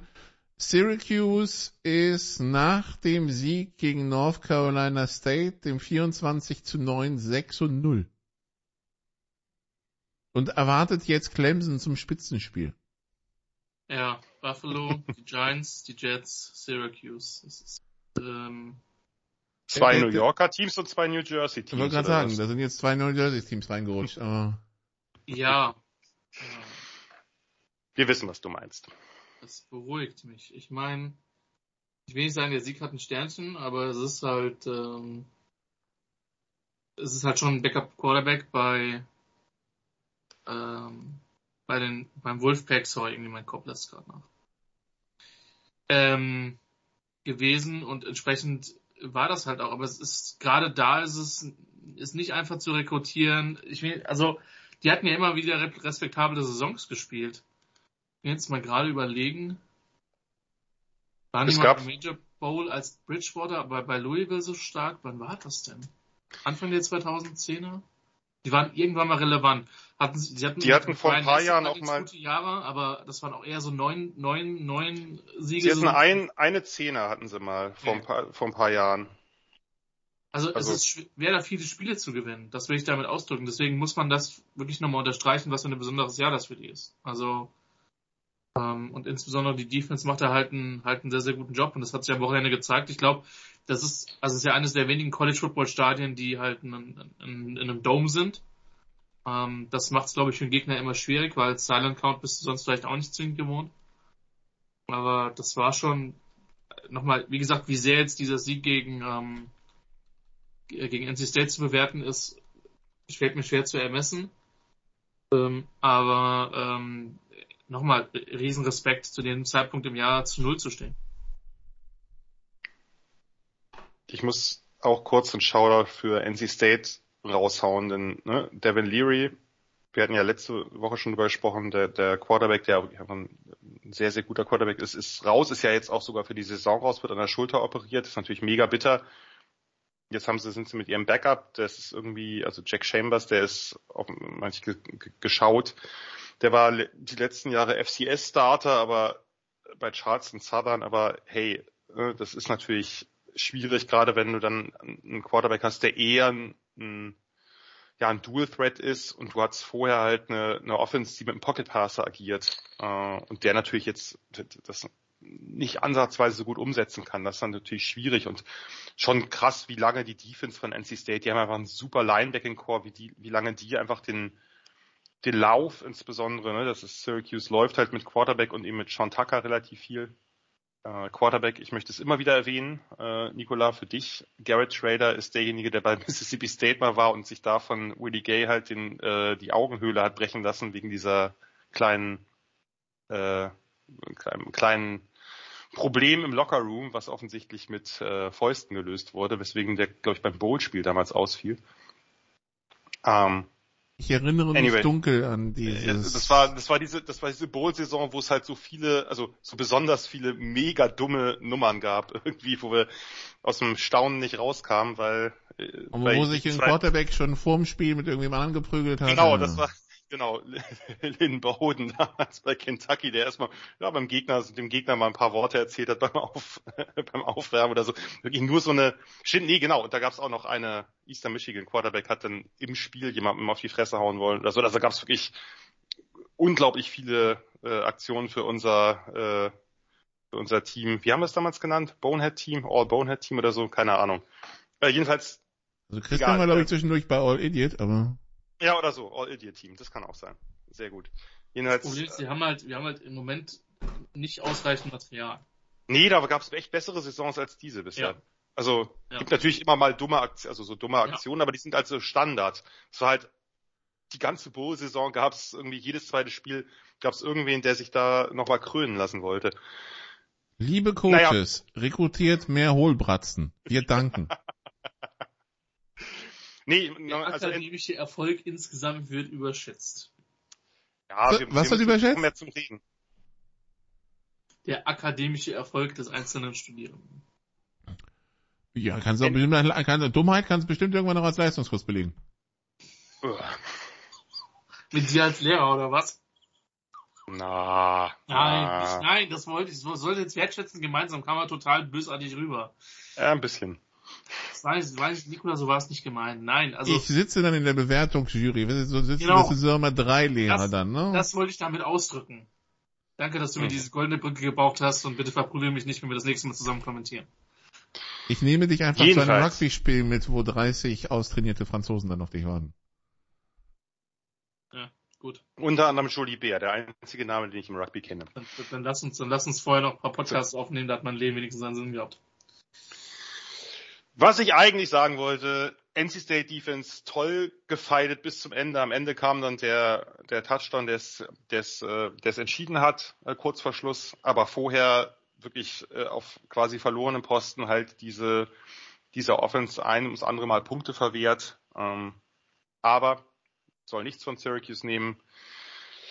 Gute Defense, funktionale Offense mit ihren, mit ihren paar Playmakern. By the way, Ronda Gadsden, ein Receiving Titan, der gerade vollkommen abstrus steil geht, aber man könnte ihn auch eigentlich eher als Big Receiver bezeichnen. Äh, anyway, richtig, richtig gut. Das spielt übrigens, ich habe es äh, extra letzte Woche nachgeguckt, ähm, Maximilian Mang, ja, ein deutscher Titan noch, der relativ viel Spielzeit kriegt als quasi Blocking-Äquivalent. Ähm, der ist halt wirklich, die spielen viel 12 Personal und der ist, jetzt hat er auch einen Pass gefangen, der fängt nicht sehr viele Pässe, aber der ist sehr, sehr viel auf dem Feld. Ähm, haben offensichtlich die, die Tight End Position da sehr dichotom aufgeteilt. Ähm, macht wahrscheinlich auch Sinn, aber äh, ja. Mal gucken, wie weit es noch geht. Wahrscheinlich äh, ist äh, nächste Woche dann, wird schwierig. Aber das muss ja nicht das Ende aller Tage sein, selbst wenn man jetzt gegen Clemson verliert. Se- 6, 7, 262 Pfund, der, der Thailand. Ja, also ich habe den, ich hab den, ich hab den seit längerem auf, dem- auf dem Radar, weil ich natürlich immer versuche, so ein bisschen zu, Potsdam Royals, okay? zu schauen, was, was da, was da passiert. Ja, ja. Und ich meine, wir haben ja schon so ein paar, gut, Welthoff kriegt im Moment nicht die, die riesen Einsatzzeit. Ich weiß auch nicht, ob da eine Verletzung hintersteht. Ähm, du hast mit, mit Kilian Zierer jemand, der bei Orban jetzt den Left Tackle Job sich erobert hat, ähm, und das startet. Und da auch meiner Meinung nach einen echten annehmbaren bis guten Job macht. Also ich habe ein bisschen was von dem Ole Miss Spiel gesehen. Ähm, sorry, Nikola, dass ich jetzt gerade nochmal kurz zu Einsatz zurückspielen. Man, man kann von Lane Kiffin halten, was man will, ne? Aber der kann schon Offenses designen. Also, Und zwar echt nach den Stärken der, des Rosters. Der kann halt full all-out Passing gehen und der kann drei Runner über 100 Yards haben. Das ist halt bei Ja. ihm echt krass. und, also Auburn hat, meiner Meinung nach, Auburn war nicht schlecht am Wochenende, aber Also das beste Spiel der O-Line, die war vorher echt desaströs. Aber also so ein paar, so ein paar, so ein paar Leute haben wir ja. Wir haben, wir haben bei, ist eben noch nach, nach, nachgeschlagen bei, bei Washington Maurice Himes, der, der auch ein bisschen Einsatzzeit sieht. Also bei Colorado gibt's mit, mit, mit, mit Joshua Gustav, Gustav jemand, ich vergesse jetzt noch eine ganze Reihe anderer Leute. Von, von den Leuten, über die wir letztes Jahr schon gesprochen haben. ist nicht, äh, Hero Canu spielt doch auch schon ein bisschen, oder? Hat er, hat er nicht auch schon Einsatz gesehen bei, Ja. bei Ohio State? Äh, Hero Canu? Hero hat, Hero hat definitiv Einsatzzeiten gesehen. Äh, Also, der ist dann natürlich noch, noch tief in der Rotation als Freshman. ja gut, aber, aber- trotzdem überhaupt schon Einsatzzeiten zu überhaupt auf das Ja, Feld sieht, so, ne? ja, Ähm, so, krass. Das ist, das ist, also da gibt's, da gibt's schon ein paar Kandidaten und die haben wir natürlich auf dem Schirm. Und wie gesagt, ich bin ja tatsächlich der Meinung, und den Exkurs nehme ich jetzt nochmal, ich freue mich für jeden, der es in der NFL schafft. Oder in der Canadian Football League. Oder ähm, aber für jeden, der halt dann auch zurückkommt und dann in Europa sein Wissen weitergibt, vielleicht auch im, im, im, im Jugendfootball. Ähm, gibt ja viele, die, die, die coachen, unter anderem ähm, einer der beiden, ist es nicht Kolter, sondern es ist äh, wie ist der andere UMass O-Line Interior? Schon wieder vergessen, der auch für Köln noch gespielt hat. Egal. Ähm, der jetzt auch, auch da sein, sein Wissen weitergibt. Mir, mir wird erstmal Fabian Holler einfallen, aber wie der Ja. heißt der noch? Fab, genau, Fabian Hö- Holler, Höller? Höller, glaube ich, genau. Also das sind, das sind halt auch Leute, die dann auch ihr Wissen wieder weitergeben und das ist halt richtig cool und Höller, Ja. genau. da machen, muss man auch sagen, die, insbesondere die beiden größeren Agenturen, die da jetzt halt auch Spieler und auch Coaches dann rüberschicken, machen da wirklich einen guten Job. Das macht Spaß und äh, ich glaube, ich habe es euch schon mal erzählt, ich glaube im Podcast noch nicht, ich habe ja tatsächlich mal für die Uni so ein äh, in der Sportethnologie so ein, so ein äh, tatsächlich bewertete äh, Referat gehalten, so zur Etablierung von, von Football, äh, Basketball und Eishockey damals. Ähm, in, in äh, also quasi zwischen Europa und, und USA den, den Kontext dargestellt. Und damals waren es halt irgendwie 13, 14 Europäer, das sind absolute Exoten und mittlerweile hast du halt schon deutlich mehr und der eine oder andere setzt sich durch, der eine oder andere geht nochmal die Junior College Route, der eine oder andere landet dann auch vielleicht eine FCS oder so, aber das ist schon extrem cool, was da passiert. Sorry, Exkurs, aber richtig cool und wie gesagt, nur weil die es dann nicht in die NFL schaffen, ist keiner von denen gescheitert. Ja, die haben Nee, im besten Fall Nee, Alter. eine, eine Uni-Ausbildung, die haben, die haben mal die US-Kultur, auch was Training betrifft, kennengelernt, die haben so viel Wissen mitgenommen, mal ganz abgesehen von den, von den kulturellen Eindrücken, die du, die du aufnimmst. Ähm, muss ich dazugeben, ich wäre ja niemals der Sportler gewesen, um das auch nur ansatzweise hinzubekommen, aber ich glaube, das ist für jeden eine ganz coole Nummer, sowas mal zu machen und diese Auslandserfahrung zu machen. Ja. Vor, vor, allen wenn Dingen an man- diesen, Rie- vor, vor allen Dingen an diesen riesen Unis. Also ich meine, das ist, ja auch sagen, kein, Fall- das ist ja auch kein Vergleich zu Universitäten, die wir in Deutschland haben. Selbst Ja. wenn du, selbst wenn du die jetzt größere Unis nimmst wie München, vielleicht Hamburg und Berlin, äh, dann gehst du auf den Campus von Ohio State. Andere Ja. Nummer. Und, und mal, und gescheitert sowieso nicht, wenn du bei Auburn startest, egal Ja. ob du jetzt einer der besseren oder schlechteren bist, dann bist du nicht gescheitert. In der SEC Starter zu sein, das kann man sich irgendwo anpinnen. Nein, aber das Also, ist, weil das ne? ja auch oder, oder genauso jetzt. ja, aber, aber das ist genau das, was wir seit Jahren versuchen zu Ja. vermitteln. Nur weil du es nicht in die NFL schaffst, heißt das nicht, dass du kein guter Footballspieler bist. Nee. Ne? ja, Und ich meine, wir kennen ja auch andere, die einfach nicht geeignet sind aus verschiedensten Gründen. ne? Wir kennen ja Footballspieler, die im College absolut spektakulär waren, all Conference Honors haben und nie den, die Chance auf, auf die NFL bekommen, weil es aus irgendwelchen Gründen nicht passt, zu klein, zu leicht, zu langsam, was auch immer und trotzdem fantastische Footballspieler sind. Gerade bei Quarterbacks müssen wir ja nicht drüber reden. Ja. Ne? Also, ähm, also von daher äh, Also alles, ziehe, alles gut. da meinen Hut und ähm, da, da gibt's viele, die also nochmal, ich, ich würde das sehr wertschätzend beurteilen. Ich würde mir wünschen, dass das auch, weil selbst, und du hast recht, selbst bei solchen Teams zu starten, Spielzeit, und du kriegst da keine Minute geschenkt. Ja. Nee, das, das Und- ja, trotzdem 140 Leute im Roster, die alle Bock drauf haben. So. Genau. Und der nächste, der den Platz haben will. Ja. Ja. Und deswegen, ähm, ich verfolge das und ich ziehe den Hut vor jedem, der den Schritt macht, der mutig ist. Ähm, manchmal geht es so aus wie bei Bernhard Reimann, der sich das mit Sicherheit nicht hatte träumen lassen. Nee. ähm, was, was für eine Entwicklung der genommen hat. Und manchmal ähm, nimmst du, nimmst du halt die, die Uni-Erfahrung mit, spielst im Idealfall ein paar Spiele ähm, und, und nimmst Erfahrung fürs Leben mit und hast dann trotzdem noch was, wovon du ein Leben lang zehren kannst. Ja. Und, Und wie gesagt, jemand wie, wie Maximilian Mang, der, der startet gerade fast jedes Spiel, weil die halt viel in 12 Personal spielen. Übrigens ganz kurz nur, wo er es gesagt hat, er ist 6'7, 262, Orandi Gadsden 6'5, 216, also die Titans sind, also er ist eigentlich kein Titan, er wird nur als Titan geführt, aber es ist äh, eher einfach ein Big Slot. Aber gut, ähm, das, du, du kannst da halt dann eben mit, mit, ähm, mit einer massiveren Front spielen sozusagen, mit einer massiveren Line, wenn du den da eben noch nebenklemmst oder so, keine Ahnung. Auf jeden Fall schön, schön für Syracuse und das bedeutet ja eben auch, ne, dass jemand wie, wie Maximilian Mang jetzt einfach mehr im Spotlight steht. Der wird halt, nächste Woche wird er halt gegen so absolute Megaspieler wie Miles Murphy vielleicht Block setzen müssen oder so, die nächstes Jahr in, in, in, in der ersten Runde gehen. Ne? Das ist, werden wir beobachten gegen Clemson. Maximilian Mang, Hometown, Nutetal, Germany. High School, Leibniz Gymnasium, Potsdam. Played tight end and defensive end for the Berlin Rebels of the German Football League. Previously played for the GFL's Potsdam Royals Team Captain. Na dann. Ja, nice. Ähm, Gut. freuen wir uns. Ne? Also natürlich äh, und der Exkurs ist immer wichtig. Also ähm, es passiert Machen, was. machen wir ja auch nicht oft, aber ab und zu kann man es mal machen. Ja, ich meine, was ist, äh, ist, ich meine, es ist ja, es gehört ja dazu. Und wie gesagt, nur weil es nicht alle in die NFL schaffen, ist es, äh, ist es nicht deshalb nicht erwähnenswert. So, dann Kentucky spielt gegen Mississippi State und Kentucky gewinnt 22 zu 17. Ähm, Jan, was gibt's dazu zu sagen? 27 war es sogar. Also es sind am Ende war es dann Äh, 27, 17, sorry. ja, ich deutlicher, war- aber ja, ja. Nee, nee, alles gut. Äh, ja, ähm, gibt zu sagen, dass Will Levis zurückkam und die Offense logischerweise ein bisschen anders aussieht, als wenn sein Backup spielt. Äh, das ähm, ähm, war, war das eine erwähnenswerte. Ne? Also die Offense von Kentucky sah wieder recht variabel aus. Chris Rodriguez, der Running Back, ist halt gerade in der zweiten Halbzeit relativ steil gegangen, hat fast 200 Yards gelaufen. Damit haben sie die Uhr äh, am sozusagen laufen lassen, den Ball kontrolliert und Mississippi State nicht so viel Chancen gegeben. Und das andere, was halt letztlich immer das Ding ist gegen Mississippi State, gegen Mike Leach und seine Air Raid, kannst du sicher tackeln oder nicht und damit den Raumgewinn pro Completion entsprechend gering halten. Das konnten sie. Also das, äh, sie konnten dann halt, also sie haben Will Rogers bringt immer viele Pässe an oder also prozentual oder relativ viele. Sie haben das ganz gut, äh, sie haben das ganz gut mit, mit einem sicheren Tackling lösen können, die dadurch vom Feld gebracht. War zeitweilig ein enges Spiel. Ähm, ganz wichtiger Sieg äh, für Kentucky, jetzt wieder in die Spur zu kommen.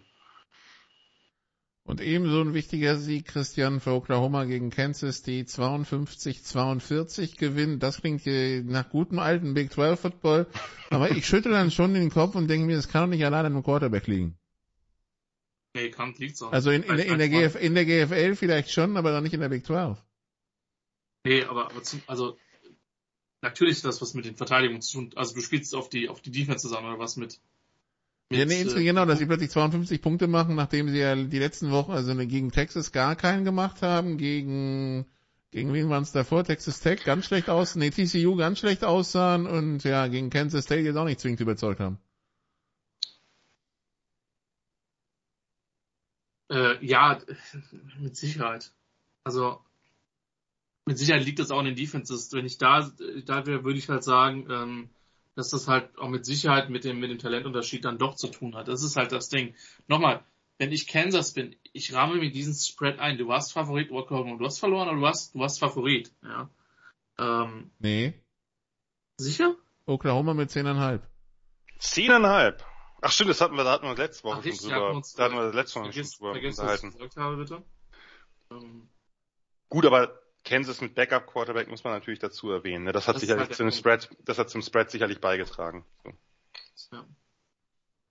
Ähm, es war eine resiliente Vorstellung von, äh, von, von, äh, von Kansas. Trotz allem, Oklahoma hat das Ding sehr, sehr souverän runtergespielt von, von, von vorne. War eigentlich nie in Gefahr, das, das Spiel zu verlieren. Ähm, nochmal, du wirst halt nach einem Jahr deinen Headcoach nicht feuern. Wenn du willst, muss man auch ein bisschen Zeit geben. Ähm, der hat ja lange, lange überlegt, ob er Clemson verletzt. Der hat, ich will nicht wissen, wie viele Headcoaching-Angebote er nicht mehr den Briefkopf aufgemacht hat. Ähm, aber ja, ich hoffe, ich vermute, dass man das erst ab Jahr zwei, ab Jahr drei bewerten kann, aber für ihn ist halt jeder Sieg schon wichtig, um ein bisschen den Druck vom Kessel zu nehmen. Ja, gerade der hier, ne, wenn die, die, wenn die das verloren hätten und 0 zu 4 in der Big 12 gewesen wären, da hätte es schon, glaube ich, erstes Jahr hin oder her einfach Spekulationen gegeben, oder Diskussionen gegeben, nicht Spekulationen, Diskussionen Vor, gegeben. vor allen Dingen je nachdem, wie hässlich dann das, das die vierte gewesen wäre, ne? Oh, ja, ja, auf jeden Fall. Aber ja, gut, war, war für Oklahoma wirklich, möchte fast sagen, überlebenswichtiger Sieg. Einfach damit man da Ruhe reinkriegt. Äh, und ja, den Gabriel zurück hat sicherlich viel damit zu tun gehabt, aber auch sonst, ne, das Laufspiel hat funktioniert. Ähm, die haben die, die, die Kansas Defense halt richtig gut hergespielt. Und da konnte, und Kansas ist den Shootout, konnte den Shootout halt nicht mitgehen. Am Ende haben sie es nochmal ein bisschen knapper gemacht. Ja. Für Kansas trotzdem, ne, müssen wir nicht drüber reden, trotz, egal, was jetzt noch passiert, solange sie jetzt nicht alle verlieren, ist eine super Saison. Das Talentlevel ist halt ganz, ganz anderes. Das hat ja Lenz Leipold jetzt nicht innerhalb von eineinhalb Jahren lösen können, irgendwie da wirklich näher ranzurücken. Das ist halt alles Scheme und äh, wie Christian sagte, Resilienz. Gut, dann äh, also Oklahoma schlägt Kansas 52-42, Texas übersteht ein, ja, Low fast schon Low-Scorer ver verglichen mit den vorherigen Wochen. 24-21 gegen äh, Iowa State, in dem man zwar 17-7 geführt hat, aber dann 17-21 hinten war. Im vierten nichtsdestotrotz Tex Texas gewinnt ähm, und setzt Jan damit auch nicht direkt irgendwie den Sieg die Woche davor gegen Oklahoma wieder in den Sand, ne? Nee, nee, nee, genau. Also die sind natürlich jetzt, äh, muss man, muss man nicht drüber reden, gerade jetzt mit, mit Quinn Ewers zurück, die sind natürlich jetzt schon einer der Favoriten darauf, zumindest in dieses Championship-Game einzuziehen. Auch wenn die Spiele, das sieht jetzt vielleicht nicht, nicht toll aus und sie hatten dann auch am Ende ja, was heißt ein bisschen Glück, aber ne, Iowa State war ja schon so in, äh, in, in Field Goal Range oder in, sagen wir mal, gut, beim College Kickern Vorsicht, aber in der Nähe der Field Goal Range. Und dann ist der Quarterback halt, hat halt einen richtig krassen, ist gelaufen, hat einen richtig krassen Shot an den Helm, an die Schulter, irgendwo dazwischen. Also war nicht so weit weg von Targeting, war auf jeden Fall ein richtig, richtig übles Ding. Das hat mächtig wehgetan und mächtig gerumst und da hat er halt gefummelt und dann war das Ding durch. Aber das war, ja, war, äh, war ein relativ enges äh, Spiel. Ich hätte erwartet, dass Texas das klarer gewinnt, äh, sage ich ganz ehrlich. Aber ähm, ja, die sind auf jeden Fall jetzt auf dem zumindest vielversprechenden Weg, eben äh, da sich um einen der beiden Plätze zu bewerben sind hinter TCU und Kansas State die beiden Spiele am Wochenende aber gegeneinander. Das heißt, ja. äh, man wäre in lauer Stellung in der Tat. Wenn man selber ja, wenn du, weiterhin gewinnt, zumal man noch gegen genau, TCU wenn, spielt, ne? Also, ähm, nee, die haben jetzt, die haben jetzt schon die Wochen, die jetzt sind die nächsten drei Wochen die entscheidenden. Also Kansas State und TCU, man State spielt beide sogar und Oklahoma State, ja, ja, okay. Man spielt jetzt alle drei, die jetzt da oben äh, mit einem hängen in den nächsten drei Wochen. Da hast du halt einfach alles selber in der Hand. Ja, auch da kann, äh, kann man ordentlich in der Tabelle aufräumen. Wenn man oder halt, will. Oder ja? halt runterfallen. Oder wirklich durchgereicht werden. Apropos durchgereicht werden, Iowa State ist jetzt 0 und 4 in der Big 12, Christian. Ja. Ja, back to square one und das war ja wirklich eine knappe Partie in der, in der ganzen Geschichte. Es hätte gut und gerne anders ausgehen können. Es ist jetzt vielleicht nicht das glücklichste Jahr. Ähm, Jan, du hattest diese schöne, ja. so, alle, alle potenziellen Nebraska Head Coaches verlieren wie irgendwie noch ein Stück. Was war das? Ja, das war also alle, die jetzt äh, alle, die jetzt gerade so im Gespräch waren, ne? also Matt Campbell, Dave Aranda, Mark Stoops und so haben, seitdem sie im Gespräch waren, eine Bilanz von irgendwie 1 zu 12 zusammen. Oder, also ich übertreibe jetzt ein bisschen, aber es war halt wirklich sehr, die haben halt alle die letzten Spiele, entweder die letzten zwei oder drei Spiele alle verloren und höchstens eins gewonnen. Keiner will hin. Ja. Kann ich verstehen. Brad Bilema gewinnt. Hör auf damit, Alter. Das darf sich nicht so festsetzen bei dir, Christian. Ja, aber sie haben gewonnen gegen Minnesota, jetzt auch noch. Ja. Äh, ja. Okay, den, den, war es der Quarterback von Minnesota, den sie jenseits geschossen wurde, mhm. oder?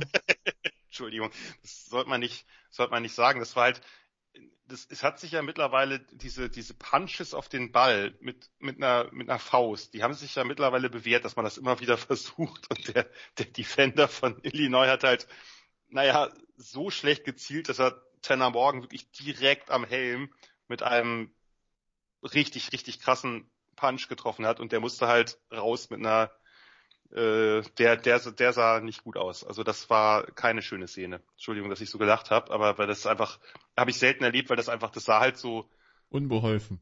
Ist der sah halt unbeholfen aus, weil das halt, weil der Ball wo ganz anders war und er wahrscheinlich nicht damit gerechnet hat, dass der Quarterback so ein bisschen runtergeht beim Laufen in Erwartung eines Tackles und hat halt einfach die Faust direkt an der Seite. Uh, ja, ähm, keine schöne Szene. Man muss aber dazu sagen, das soll jetzt diese Szene, dafür denke ich, muss man eigentlich Leute ejecten und muss das auch verankern, dass das so ist. Wenn dann, wenn du diese Faust, diesen, diesen Schlag versuchst, dann musst du halt auch sitzen, aber dann äh, musst du ja auf dem Ball sitzen und nicht am Kopf. Ähm, das war eine, eine richtig, richtig gute Leistung von Illinois. Vielleicht sogar die beste bisher, weil Minnesota eigentlich ein gutes Team ist. Die hatten Mo Ibrahim zurück. Der ist auch gut gelaufen. Aber man hat das Passspiel komplett abgeklemmt. Ihr könnt ja mal die Statistiken der beiden äh, Quarterbacks, also Tanner Morgan und sein Backup, der dann reinkam. Vier ähm, von zwölf für 21 Yards und eine Interception für den Herrn Morgan. Und äh, boah, Atam Kaliakmanis, äh, zwei von sechs für 17 und zwei Picks. Macht also kombiniert, macht kombiniert 6 von 18, eine Pass-Completion-Rate von einem Drittel, also 33,3 Prozent, für 38 Yards, das sind 2,1 Yards pro Passversuch und drei Picks. Ja, das ist, damit gewinnst du halt nicht viel, selbst in der Big Ten nicht. Ähm, nee.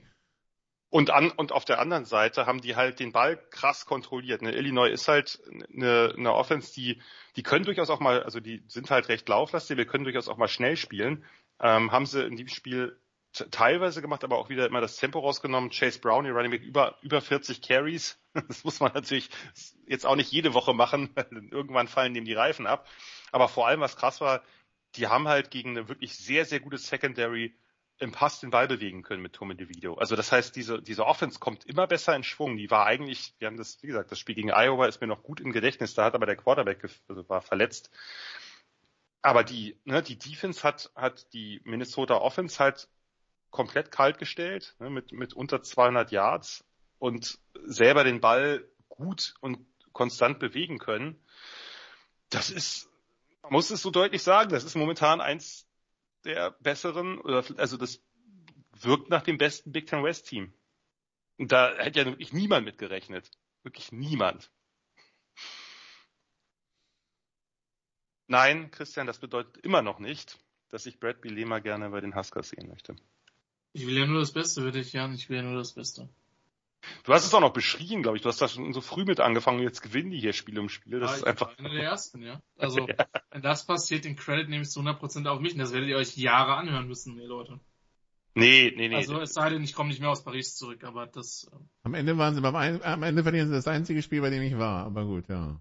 Ja, und vor allem, das war ja, ja nun wirklich, unnötig. das war ja wirklich eher unnötig ist hell. Also, das war ja wirklich, die waren ja hoch überlegen, einfach, in jeder Hinsicht. Also, das, das, das Spiel, das hatten wir damals schon, das darfst du nicht verlieren. Das ist natürlich jetzt im Nachhinein wird es immer bitterer, wenn du denkst, die könnten jetzt 7 und 0 stehen. Ne? Naja. Christian, wenn ich dir vor der Saison gesagt hätte, wir sind Woche 7 und Tennessee, TCU, UCLA und Syracuse sind noch ungeschlagen. Wo hättest du mich eingewiesen? Mr. Wald hat sehr, sehr schöne Ferienhäuser.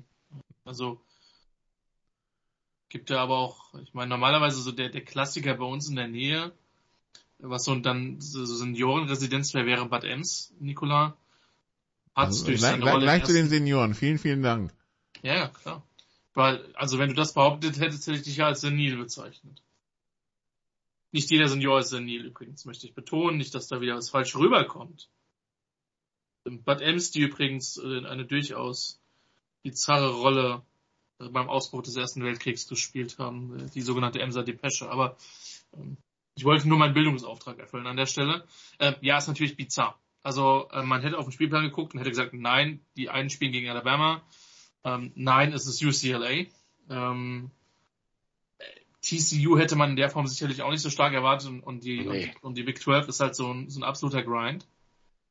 Ähm, gut für diese Teams. Ähm, Bowl Eligibility ist hergestellt. Äh, ich behaupte zu sagen, damit alleine wird man nicht zufrieden sein äh, bei diesen Mannschaften. Ähm, UCLA ist mit Sicherheit mit einer der interessantesten Stories, weil so, so sehr Jan und ich und auch gerne Jan Nikola da sarkastisch und zynisch bei, bei Kelly sind, ähm, das geht schon deutlich in eine andere Richtung, seitdem er da ist. Und, ähm, auch die müssen erst nochmal durch den harten Big 12 Grind und die Getränkevorräte des Pac-12 Commissioners kommen, aber ähm, sie sind momentan eine der größeren Hoffnungen für ihn. Ähm, Wäre natürlich sehr lustig, wenn sie UC noch eine, noch eine weitere Niederlage holt, nur um dann UCLA am letzten Wochenende zu schlagen. Das wäre so typisch Pac-12. Ähm, ja, also einige spannende Teams und es ist, wir sind noch weit von, von, von so komplett bizarren Saisons weg. Ähm, man muss sich halt wirklich bewusst sein, das ist mir wirklich das letzte Wochenende echt bewusst geworden. Sobald dieses Zwölfer Playoff-Feld kommt. Und das wird schneller kommen, als wir denken. Ähm, wir werden uns dann immer noch über diese Spiele unterhalten. Wir werden uns über Seeding unterhalten. Wir werden uns über First-Round-Buys unterhalten. Aber ähm, es wird ein bisschen Magie verlieren, glaube ich. Aber bis, lieber der, Christian. Der Weg ist unaufhaltsam. Der Weg ist unaufhaltsam. Aber diese, ich bleibe dabei, die, es ist die beste Regular Season in all of sports es gibt keine bessere als haben. Trotz der, auch vor, vorher schon mit den Vierer-Playoffs immer noch relativ. Jedes Spiel zielt, jeder Ausrutscher zielt. Das ist, das macht's für mich jede Woche wieder magisch. Aber ja, und du weißt, dass du als Tulos SEC-Team bist du halt sicher in Playoffs. So. Als ja. Team halt auch. So. Vermutlich die meisten Tulos, Tulos Major, äh, selbst als, also super viele Freelos-Teams werden, werden es schaffen. Mm. Ja. Weiß, weiß man nicht. Kommt drauf an, wie viele Tulos-Teams es gibt, aber in der SEC genau. wahrscheinlich. Ja, also, ich will nicht den nächsten Exkurs machen, aber das ist mir schon bewusst geworden. Und nochmal, es gibt auch einen Teil von mir, der sich darauf freut. Aber ich weiß nicht, ob es das, äh, der, der ob, ja, ob das, das halt wert ist, was du halt auch dadurch verlierst. Ich glaube, das ist vielen noch gar nicht bewusst. Oder ist es denen egal? Das kann halt auch sein. Aber höher, schneller, weiter ist halt auch im College Football die Regel. Wir werden es in ein paar Jahren sehen. Dann schauen wir noch auf ein paar Ergebnisse, wo, achso, nee, A, die schöne Story von James Madison auf 25 war kurz. Sie haben gegen Georgia Southern verloren, 38, 45. Ist auch schon anderen passiert, gegen Georgia Southern zu verlieren. Passiert halt. Irgendwie habe ich Störungen. War zu berechenbar. Ähm, zu berechenbar. Dann ein paar weitere Ergebnisse, die aufgefallen sind. Ähm, wir haben schon drüber geredet, Colorado hört, holt den ersten Sieg gefühlt in diesem Jahrtausend gegen, gegen, äh, gegen California in 20 zu 13 nach Overtime. Äh, Headcoach-Wechsel ist da ja schon durch, äh, aber so ist wenigstens, also so, so stimmt vielleicht die Stimmung auch wieder in, so geht vielleicht die Stimmung auch wieder in die richtige Richtung, Jan, ne? Vom Ergebnis, vom reinen Rekord mal abgesehen. Ja, wie gesagt, die Stimmung war ja da großartig und wer sich's anschauen will, dieser entscheidende Catch in der Overtime ist schon einer der krasseren des Jahres gewesen. Wir haben schon viele krasse Catches gesehen, aber das Ding ist absolut sensationell. Alle waren sicher, inklusive des Refs, der direkt an der, äh, da direkt an der Seitenlinie neben der Endzone stand, oder an der, an der Seite, nicht an der Seitenlinie, an der Seite neben der Endzone stand, dass das Ding incomplete ist. Und das war es halt nicht. War, also schaut's euch an. Vor allem, wenn der Spieler auch noch folgen, mit folgenden Namen hat. Montana Lemonius Craig. Da denkst du sofort an Keelan Peel. Aber äh, heißt wirklich so. Und äh, wie gesagt, sensationelles Ding. Und dieser eine Sieg, der ist für Colorado wahrscheinlich sehr, sehr viel wert. Ich bezweifle, dass da noch einer zukommen wird. Es war wahrscheinlich eine der letzten Chancen, die sie hatten. Wer weiß, vielleicht geht ja jetzt auch richtig was los, aber äh, das äh, immerhin nicht, nicht kein Sieg. Das ist, glaube ich, äh, solchen Teams dann schon wichtig. Montana heißen und in Colorado spielen. Mhm. No way, no way, no So way. Nun, äh, das also äh, ein Ergebnis, dann Arkansas schlägt BYU 52 zu 35. Das äh, auch das vielleicht, also A ein Highscorer und B äh, BYU jetzt mittlerweile schon mit der dritten Niederlage, Christian. Ja, muss man sich mehr für sie gebeten, ne? Ist immer noch ein gutes Footballteam, aber Arkansas ist dieses Jahr gritty, muss man, muss man tatsächlich sagen. Ähm, die haben schon einige gute Ergebnisse geliefert. Ähm, ist schön für BYU, dass man sich scoretechnisch langsam auf die Big 12 schon einstimmt. Von daher. Alles auf einem, auf einem geordneten Weg. Es ist halt brutal schwer, BYU, BYU zu greifen. Die sind immer gut genug, um dir, um dir eine Saison zu vermasseln, aber meistens nicht relevant genug, um wirklich irgendwie vorne einzusteigen. Und ich glaube, denen könnte der Move tatsächlich auch gut tun dann. Ein schweres Wochenende für bibeltreue Christen. Äh, Herr Easterby weiß davon zu berichten. BYU hat verloren, Liberty hätte beinahe gegen Gardner Webb verloren, 21-20, gerade noch so die Kurve bekommen. Äh, Dann gehen wir in die Big Ten. Michigan State schlägt Wisconsin nach Double Overtime 34-28 an. Ja, äh, natürlich ein, ein absolut monsterwichtiger Sieg äh, kann man gar nicht, kann man glaube ich gar nicht groß genug machen für Michigan State, die ja einfach richtig, richtig dick am Struggle waren und viele hatten ja auch erwartet, Gegen ein anderes Team, das richtig, richtig dick am Struggle ist. Richtig, richtig, aber die haben den Headcoach gewechselt und die haben, da hat man den Eindruck gehabt, da geht es vielleicht jetzt ein bisschen bergauf. Das war nicht, oder zumindest nicht in der Form der Fall. Ähm, und bei Michigan State war es einfach, waren es einfach auch die, also die Leistung, gerade die Leistung der Defense waren so besorgniserregend, dass man Angst haben musste, dass Wisconsin denen einfach die Hütte einläuft, obwohl ja bei Michigan State vor allem die Pass-Defense das Problem ist. Dennoch, ähm, viele hatten mit einem Sieg der Badgers gerechnet, ich auch, ähm, aber nein, die Spartans waren erstaunlich gritty, äh, haben das Ding, äh, haben das Ding in die Overtime äh, gebracht und dann eben mit, mit, mit Jaden Reed gewonnen, mit ihrem, mit ihrem Top Receiver, äh, der ein fantastisches Spiel gemacht hat. Ja. Ähm,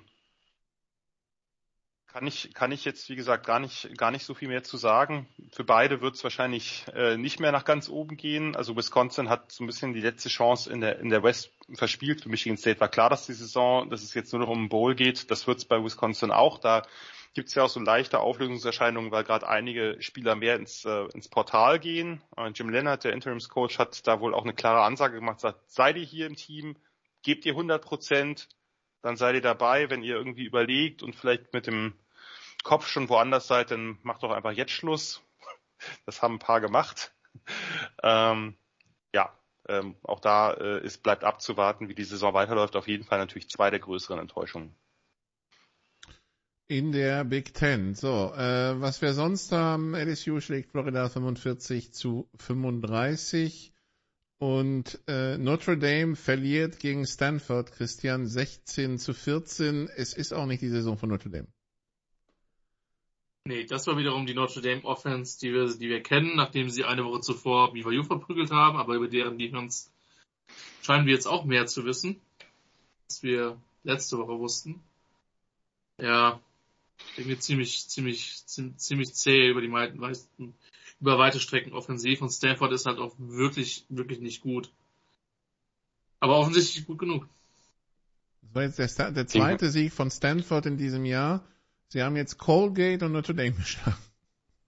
Ja, das, also das darf dir doch nicht passieren. Also äh, Head Coach hin oder her bin ich bin ich schon auch ein bisschen bisschen enttäuscht, muss ich ganz ehrlich sagen, dass das also wie wie inkonstant. Ne? Wir haben das letzte Woche gesehen, wo ich dachte, okay, jetzt geht es bergauf offensichtlich. Drew Pine, der der eigentlich Backup Quarterback, der eben der Pocket Passer ist, hat da eine ziemlich gute Partie geboten.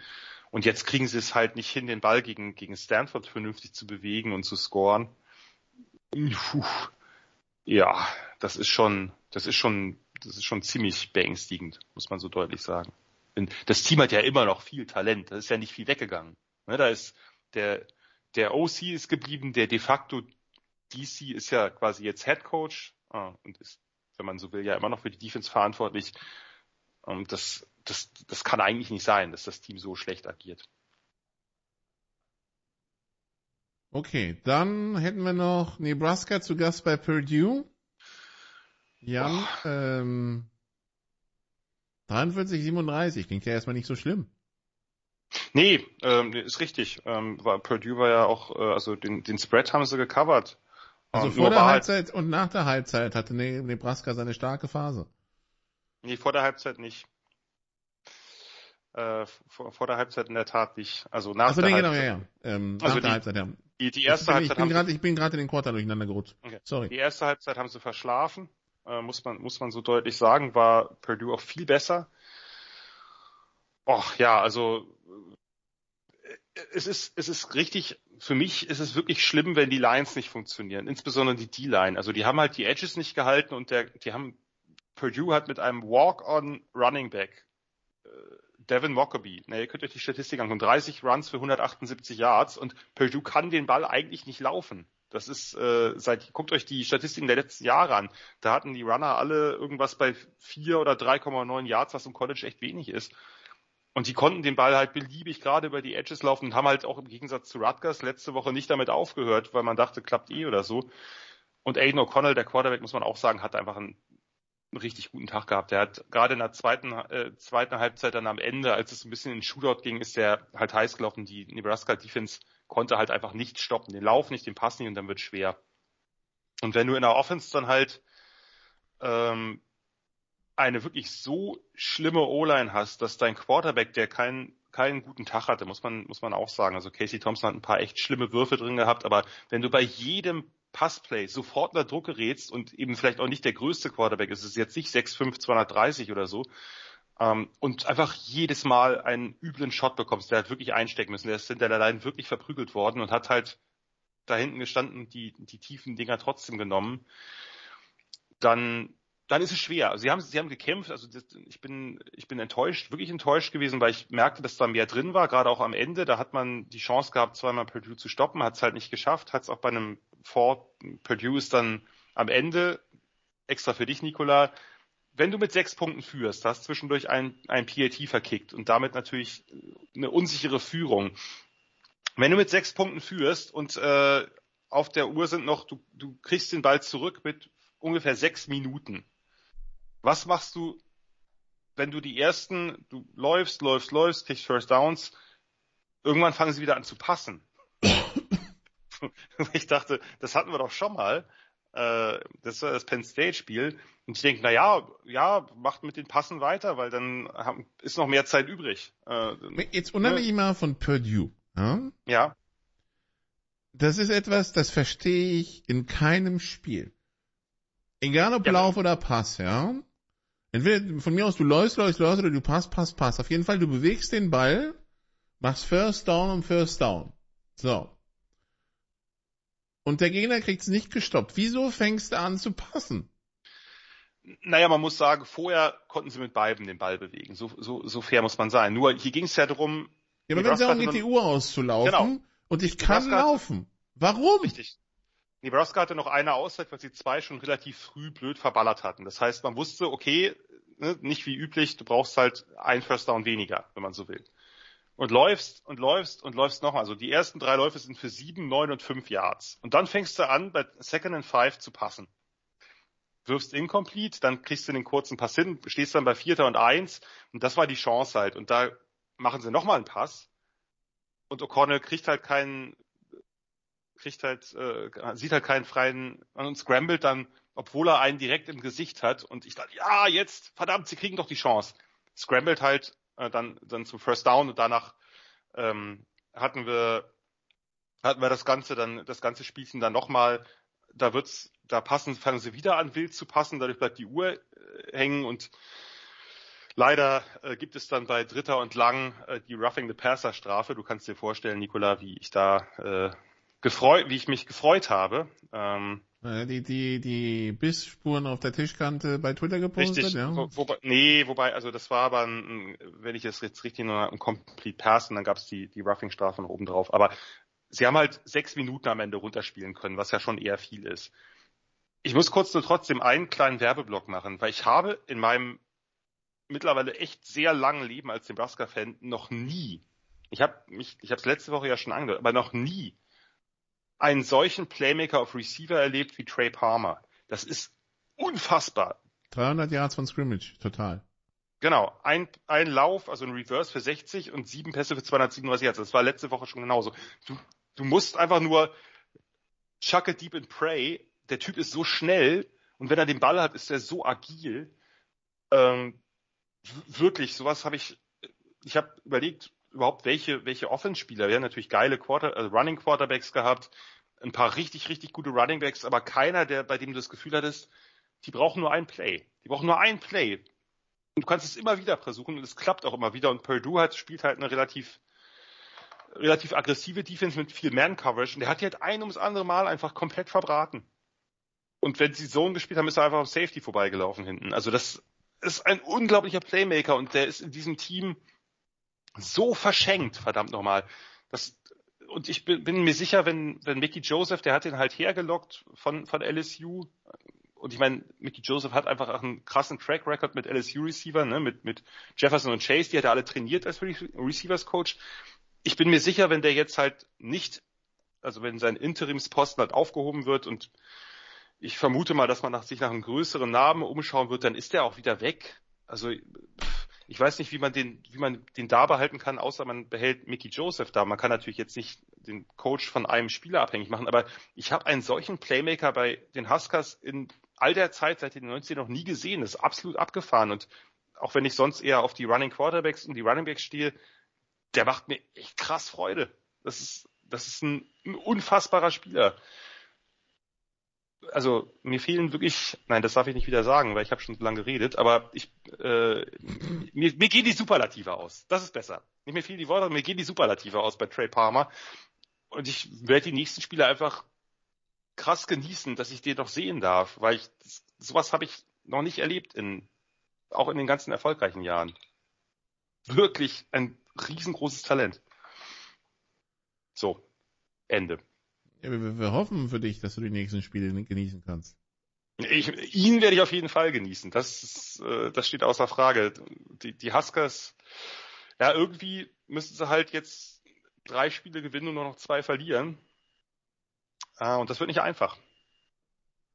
Das äh, äh, muss man so deutlich sagen. Sie haben jetzt erstmal, äh, Sie haben jetzt erstmal eine Woche frei. Danach Kommt, kommt Illinois. Mhm. Minnesota, dann at Michigan ist natürlich gut, den können wir rausnehmen. Sag mal, Jan, Illi- Illinois, Nebraska müssen wir beide eigentlich einen Live-Kommentar machen, oder? Nein, Ich Christian. werd's auf jeden Fall tun. Nee, da gibt's glaube ich auch ziemlich auf die auf die Nuss. Das, ich kann mir jetzt zwar immer noch einreden, dass Illinois vom Talentlevel geringer ist, sind sie auch äh, rein von Ja, den ist Recruitings, aber es ist halt, das ist das letzte Mal, dass es so von Illinois auf die Nuss gehen wird. warum? Ja, weil Bilema nächstes Jahr an der anderen Seitenlinie steht. Nein, ich glaube nicht, dass der irgendwie zur Debatte steht bei den Huskers. Kann ich mir wirklich nicht vorstellen. Aber warten wir ab. So, Gut. Pause und dann picken wir gegen den Spread. Bis gleich.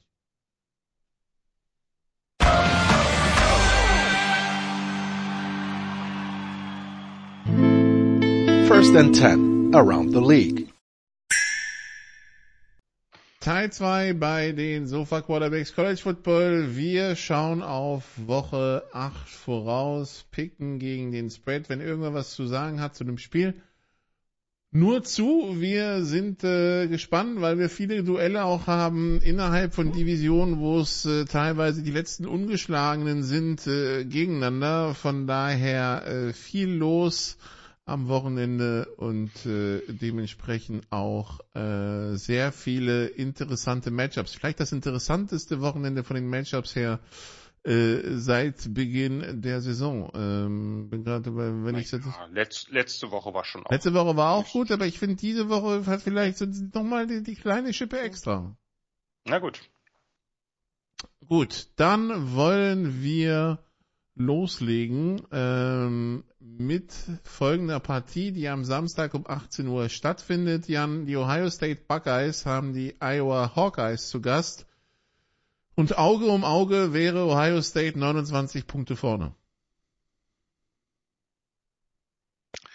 Das ist nicht wenig, aber bei der Iowa Offense, wie soll die Punkte machen?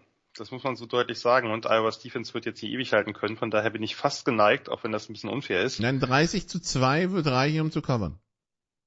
Ja. Fun Fact übrigens, Iowa ist die einzige Defense, die immer noch keinen 40-Yard-Play zugelassen hat. Das zeigt nochmal, wie verschenkt das eigentlich ist, wenn du eine so unfassbar beschissene Offense hast, wie es die Hawkeyes haben. Da sie wahrscheinlich Diese- kein, zwei, kein 15-Yard-Play in der Offense haben. Ach, egal. Ja, genau. Und das, diese 40-Yard-Nummer dürfte in diesem Spiel fallen. Ähm, ich gehe mit Ohio State. Ich muss es so ehrlich sagen, wenn du keine Offense hast und gegen diese Offense spielst, dann wirst du, das geht halt 40 zu 3 aus oder so. So ein bisschen wie das, wie das Big Ten Championship Game zwischen Michigan und äh, Iowa. Gut, dann ACC. Die 7 und 0 Clemson Tigers haben die 6 und 0 Syracuse Orange am Start und Clemson Favorit mit 13,5 Christian. Viel Zeug. Wenn Virginias äh, Syracuse Schedule nicht, nicht überragend war, aber ich glaube, es wird knapper, weil ich in letzter Konsequenz der Offense von Clemson immer noch nicht wirklich traue. Es wird besser. Jan hat das angesprochen, die sind schematisch interessanter als die letzten Jahre. Ähm, würde nicht komplett ausschließen, dass es am Ende vielleicht noch deutlicher wird, aber ähm, ja, keine Ahnung. Also Syracuse kommt mit viel Selbstvertrauen. Ähm, ich kann mir schon vorstellen, dass das Spiel knapper halten, von daher sage ich, dass Clemson gewinnt, aber dass es enger wird. Okay, dann Jan, SMU gegen Cincinnati. Cincinnati die 21 Auswärtsfavorit mit 3. Hm, kommt, kommt mir kommt ganz gut hin. SMU ist halt eine Wundertüte mit, mit dieser krassen Offense. Ne? Die können halt immer äh, völlig steil gehen. Sind aber dieses Jahr echt sehr, sehr inkonstant und anfällig. Ähm, von daher. Ach komm, ich gehe mit dem Upset. Ich gehe mit dem Upset. Ich setze auf SMU. Okay, dann haben wir Baylor gegen Kansas, Christian. Baylor mit 8. Ich fürchte, dass bei Kansas ein bisschen die Luft raus sein wird, ohne etatmäßigen Quarterback, von daher Baylor mit 10. Äh, dann LSU gegen Ole Miss, Jan. Du hast das große Mac-Top-Spiel dieser Woche nicht dabei. Was? Wo? Buffalo, Buffalo gegen Toledo. Buffalo hat ist gerade hat vier Spiele in Folge gewonnen, meine Bulls. Ich bin mega heiß auf das Spiel. Es wird zwar ziemlich in die Binsen gehen, aber Bitte sehr, Toledo Favorit mit sieben. ja, das äh, ich Wenn du drauf sogar- bestehst, Ja, nee, äh, ja, ich mich mega drauf freue, weil es, es geht völlig überraschend nach diesem ganz üblen Saisonstart geht's plötzlich was, äh, geht's um was für die Bulls. Ähm, und der, die Konkurrenz in der, in der Division, also in der Mac East, die verliert gerade fleißig die, die entscheidenden Spiele. Aber Toledo ist für mich das beste Team der Mac. Äh, ich glaube, die gewinnen mit mehr als sieben. Aber ich werde es mir natürlich trotzdem anschauen, weil, wie gesagt, Unverhofft kommt oft. Nee, eigentlich nicht so oft, aber äh, in diesem Fall schon. Und auch mit einer Niederlage ist da noch nichts, noch nichts durch in der Mac. Gut, dann kriegt halt Christian. LSU gegen Ole Miss. Ist better? LSU mit 1,5. Nein. Doch, Nein. Ähm, ich schwöre. Ole Miss mit, z- Ole Miss mit 10 oder mehr. Oh. Ja. Also ich meine, ich kann immer daneben liegen, aber von den Eindrücken bisher glaube ich, dass die ziemlich verprügeln werden. Sportlich. Okay. Dann 5 von 1 Oregon in der Pac-12 ungeschlagen, empfängt 6-0 UCLA Jan. Ähm, die 10 gegen die 9, die 10 ist Favorit mit 6. Also Oregon. Sechs ist viel. Da würde ich aus Prinzip sagen, ich nehme ich nehme die Punkte, weil das ja auch bedeuten kann, dass Oregon mit drei gewinnt. Ähm, Oregon ist krass verbessert seit dem ersten Spieltag. Bo Nix ist in dieser Offense, blüht in dieser Offense auf, muss man so deutlich sagen. Aber UCLA's Offense ist schematisch so spannend, hat eben die Playmaker ähm, mit DTR und Charbonnet hinten drin und können eben auch den Ball passen mittlerweile. Ich nehme die Punkte. Ich muss, mich, ich muss mich ja nicht mal entscheiden, wer dann gewinnt. Nur fürs Protokoll. Ähm, ich bin übrigens damit einverstanden, auch wenn du ich mal bei meinen Spielen dann nachher einmisst oder auch Nikola. Ja, ja. Ähm, ich glaube. Oregon gewinnt das mit einem Touchdown. Okay. Also, Kann gut sein. So sehr ich die Verbesserung von UCLA angepriesen habe, aber Jan hat recht, das ist einfach ein anderes Team. Gut. Oklahoma State hat Texas zu Gast. Christian, äh, Texas mit 6. Okay, den Spread verstehe ich auch nicht. Hab ich irgendeine Verletzung verpasst? Mhm. Einfach nur Talent, glaube ich, was hier. Ja, ich meine, das ist ja schon irgendwo legitim, ne? Also so was Recruiting betrifft. Nee, Oklahoma State gewinnt das mit einem Field Goal. Ich würde es feiern, auch wenn ich Gandhi nicht mag. Ich würde es feiern. Ich glaube, ich würde auf Texas setzen, ehrlich gesagt. Gut. Dann Big Ten, Jan. Wis- Wisconsin gegen Purdue. Wisconsin mit 2. Ja, die Big Ten West hat, äh, da will niemand zu Recht. Ähm, nee, das, also da würde ich jetzt, würde ich jetzt schon nach den Eindrücken. Es war zwar nur gegen Nebraska, aber mit mit Purdue gehen, weil diese der der Runner, auch wenn er Walk-on ist, hat mir gefallen. Aiden O'Connell ist vielleicht der zweitbeste Quarterback in der Big Ten nach nach Stroud. Ähm, das war eine beeindruckende Vorstellung im Passing. Nee, nee, ich gehe mit Purdue outright. Gut. Dann Christian, Alabama die 6 gegen Mississippi State die 24. Alabama mit 21. Ich würde am liebsten sagen, Alabama mit 53.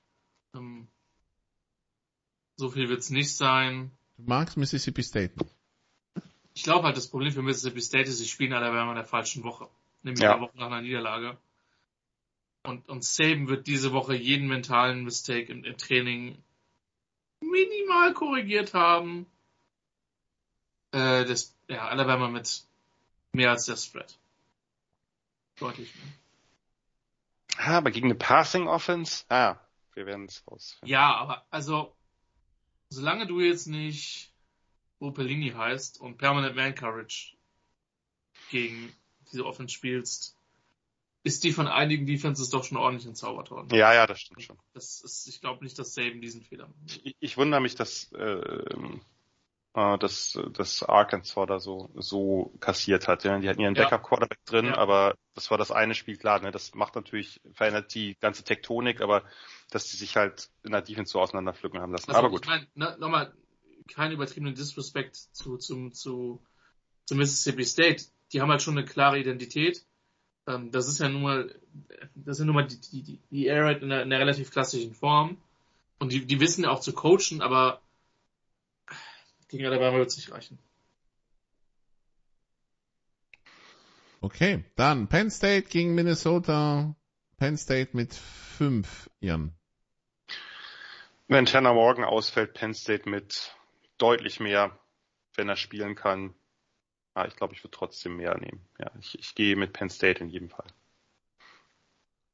Okay. Ähm, gut. Dann natürlich für Christian. Liberty gegen BYU. BYU mit sechseinhalb.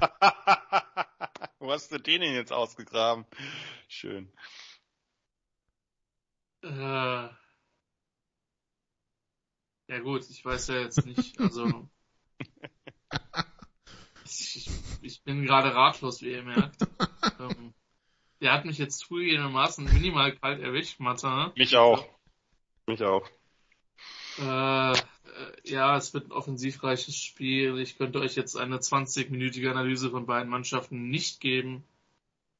Äh, sind wir lieber- enttäuscht. Also wir erwarten, wir erwarten aber schon Samstag einen Live-Ticker. Ja, unbedingt. Wann- Das ist dein Spiel. Wann, wann ist das Spiel? 21.30 Uhr. Klingt ja noch human. Es, äh, also, ja, keine Ahnung. Also, wenn ich verzweifelt bin und darüber twittere, dann schickt bitte Hilfe ähm, zu mir, weil dann liegt einiges im Argen. Viva mit 10 Punkten. Bitte. Na gut, es, gibt, es liegt Oregon, UCLA, Oklahoma State, Texas, LSU, Ole Miss. Parallel Wake Forest gegen Boston College. Wollen wir natürlich auch nicht unterschätzen bei, bei Christian. Nein. Nein. Ja. Ich komme aus dieser Schublade nicht mehr. Das ist so traurig. Nee. Nee, das ist richtig. Du hast aber auch einige Schubladen. Du hast ja auch die gurkige Teams der ACC-Schublade und eben die. Wobei, Äh, da ist er, glaube ich, freiwillig reingestiegen. Also, Ja, das stimmt. Das stimmt. Freiwillig ist in diesem Podcast gar nichts. Das war es noch nie. äh, Lass uns alle nochmal bitte über den Freiheitsbegriff diskutieren. Nikola wird Naja. danach die Ohren, die Ohren bluten. oh ja, bitte. Ähm, Gibt es einen freien Willen? Naja, egal. Äh, Äh, Lass uns zum nächsten. Hast du noch Ja. was, Nikola? ja, natürlich. Ich habe TCU gegen Kansas State, äh, 6-0 TCU äh, gegen 5-1 Kansas State, beide in der Big 12 ungeschlagen. TCU mit dreieinhalb, Herr, Herr Wegwert. Uh, ja, wird, wird ein, wird ein krasses Spiel. Also, äh, weiß nicht, ob ich, äh, ob ich bis dahin durchhalten werde, aber, also die, äh, gerade an diesem Wochenende, sonst ist das gesetzt. Dieses Wochenende könnte es nicht der Fall sein, aber ich werde es mir auf jeden Fall dann äh, später anschauen. Adrian Martinez gegen Max Duggan, ein tolles Quarterback-Duell. Dual Threat Galore. Ich gehe mit TCU. Waren die beide bei Nebraska, oder? Nee, Max Duggan nicht, aber den mag ich irgendwie. Ähm, also als Spielertyp, ich weiß nicht, was der sonst für ein Typ ist. Äh, ich gehe mit TCU. Ist für mich ein bisschen ausgeglichenere Offense, weil die im Passing ein bisschen mehr, bisschen mehr Skills haben. Von daher äh, sollten die Horn Frogs das gewinnen. Ja, nachdem Herr Schimmel dann nach äh, Liberty gegen BYU äh, in sich gegangen ist für drei, vier Stunden mit äh, angemessener Bibellektüre, hätte ich dann noch California gegen Washington um halb fünf im Angebot, Christian. Washington mit siebeneinhalb. Nikola, wo fahren wir denn an dem Wochenende hin? Das klingt so ein Spiel, was wir irgendwie auf einer Fahrt nach Kirchdorf im Li oder im Live-Ticker irgendwie verfolgen. So, Ja, so, stimmt. Da, da, da, das hat was, ja. so, es ist Irgendwie auch so. ES, ESPN Radio übers, Ja. übers Handy an, ne? Und, Genau. äh, Und dann auf nach Kirchdorf, ja. und, und irgendein so Kommentator eskaliert komplett und du denkst so, Junge, es ist Viertel nach sechs morgens, ich bin nachts irgendwo zwischen Aschaffenburg Genau. auf, und Würzburg auf 3-3 unterwegs, komm mal runter. Genau so ist es. Äh, ja, Washington mit 10 Punkten. Washington mit 10. Ja, dann war's das von mir. Habt ihr noch irgendwas hinzuzufügen? Nein. Gut, wunderbar. Nein. Mehr, mehr US-Sport Am Donnerstag in der Big Show von Sportrad 360 nicht vergessen, Samstag 21.30 Uhr Christian Schimmel tickert live Liberty BYU äh, auf Twitter und äh, ansonsten, wenn alle das überstanden haben, dann hören wir uns nächste Woche wieder bei den Sofa Quarterbacks. Machen Sie es bis dahin gut. Schöne Woche noch. Ciao. You did what you had to do and you won the game. Das waren die Sofa Quarterbacks mit der Extravaganza zur National Football League auf Sportradio 360.de. Wenn Sie Fragen, Anmerkungen, Gegenbeispiele haben, schreiben Sie uns entweder auf unserer Facebook-Seite über unseren Twitter-Account at Sportradio 360 oder direkt an steilpass at Sportradio 360.de. Great job, guys! Und versäumen Sie nicht unsere nächste Big Show jeden Donnerstag neu auf www.sportradio360.de. One day at a time. Keep getting better as a football team, and we'll see what happens.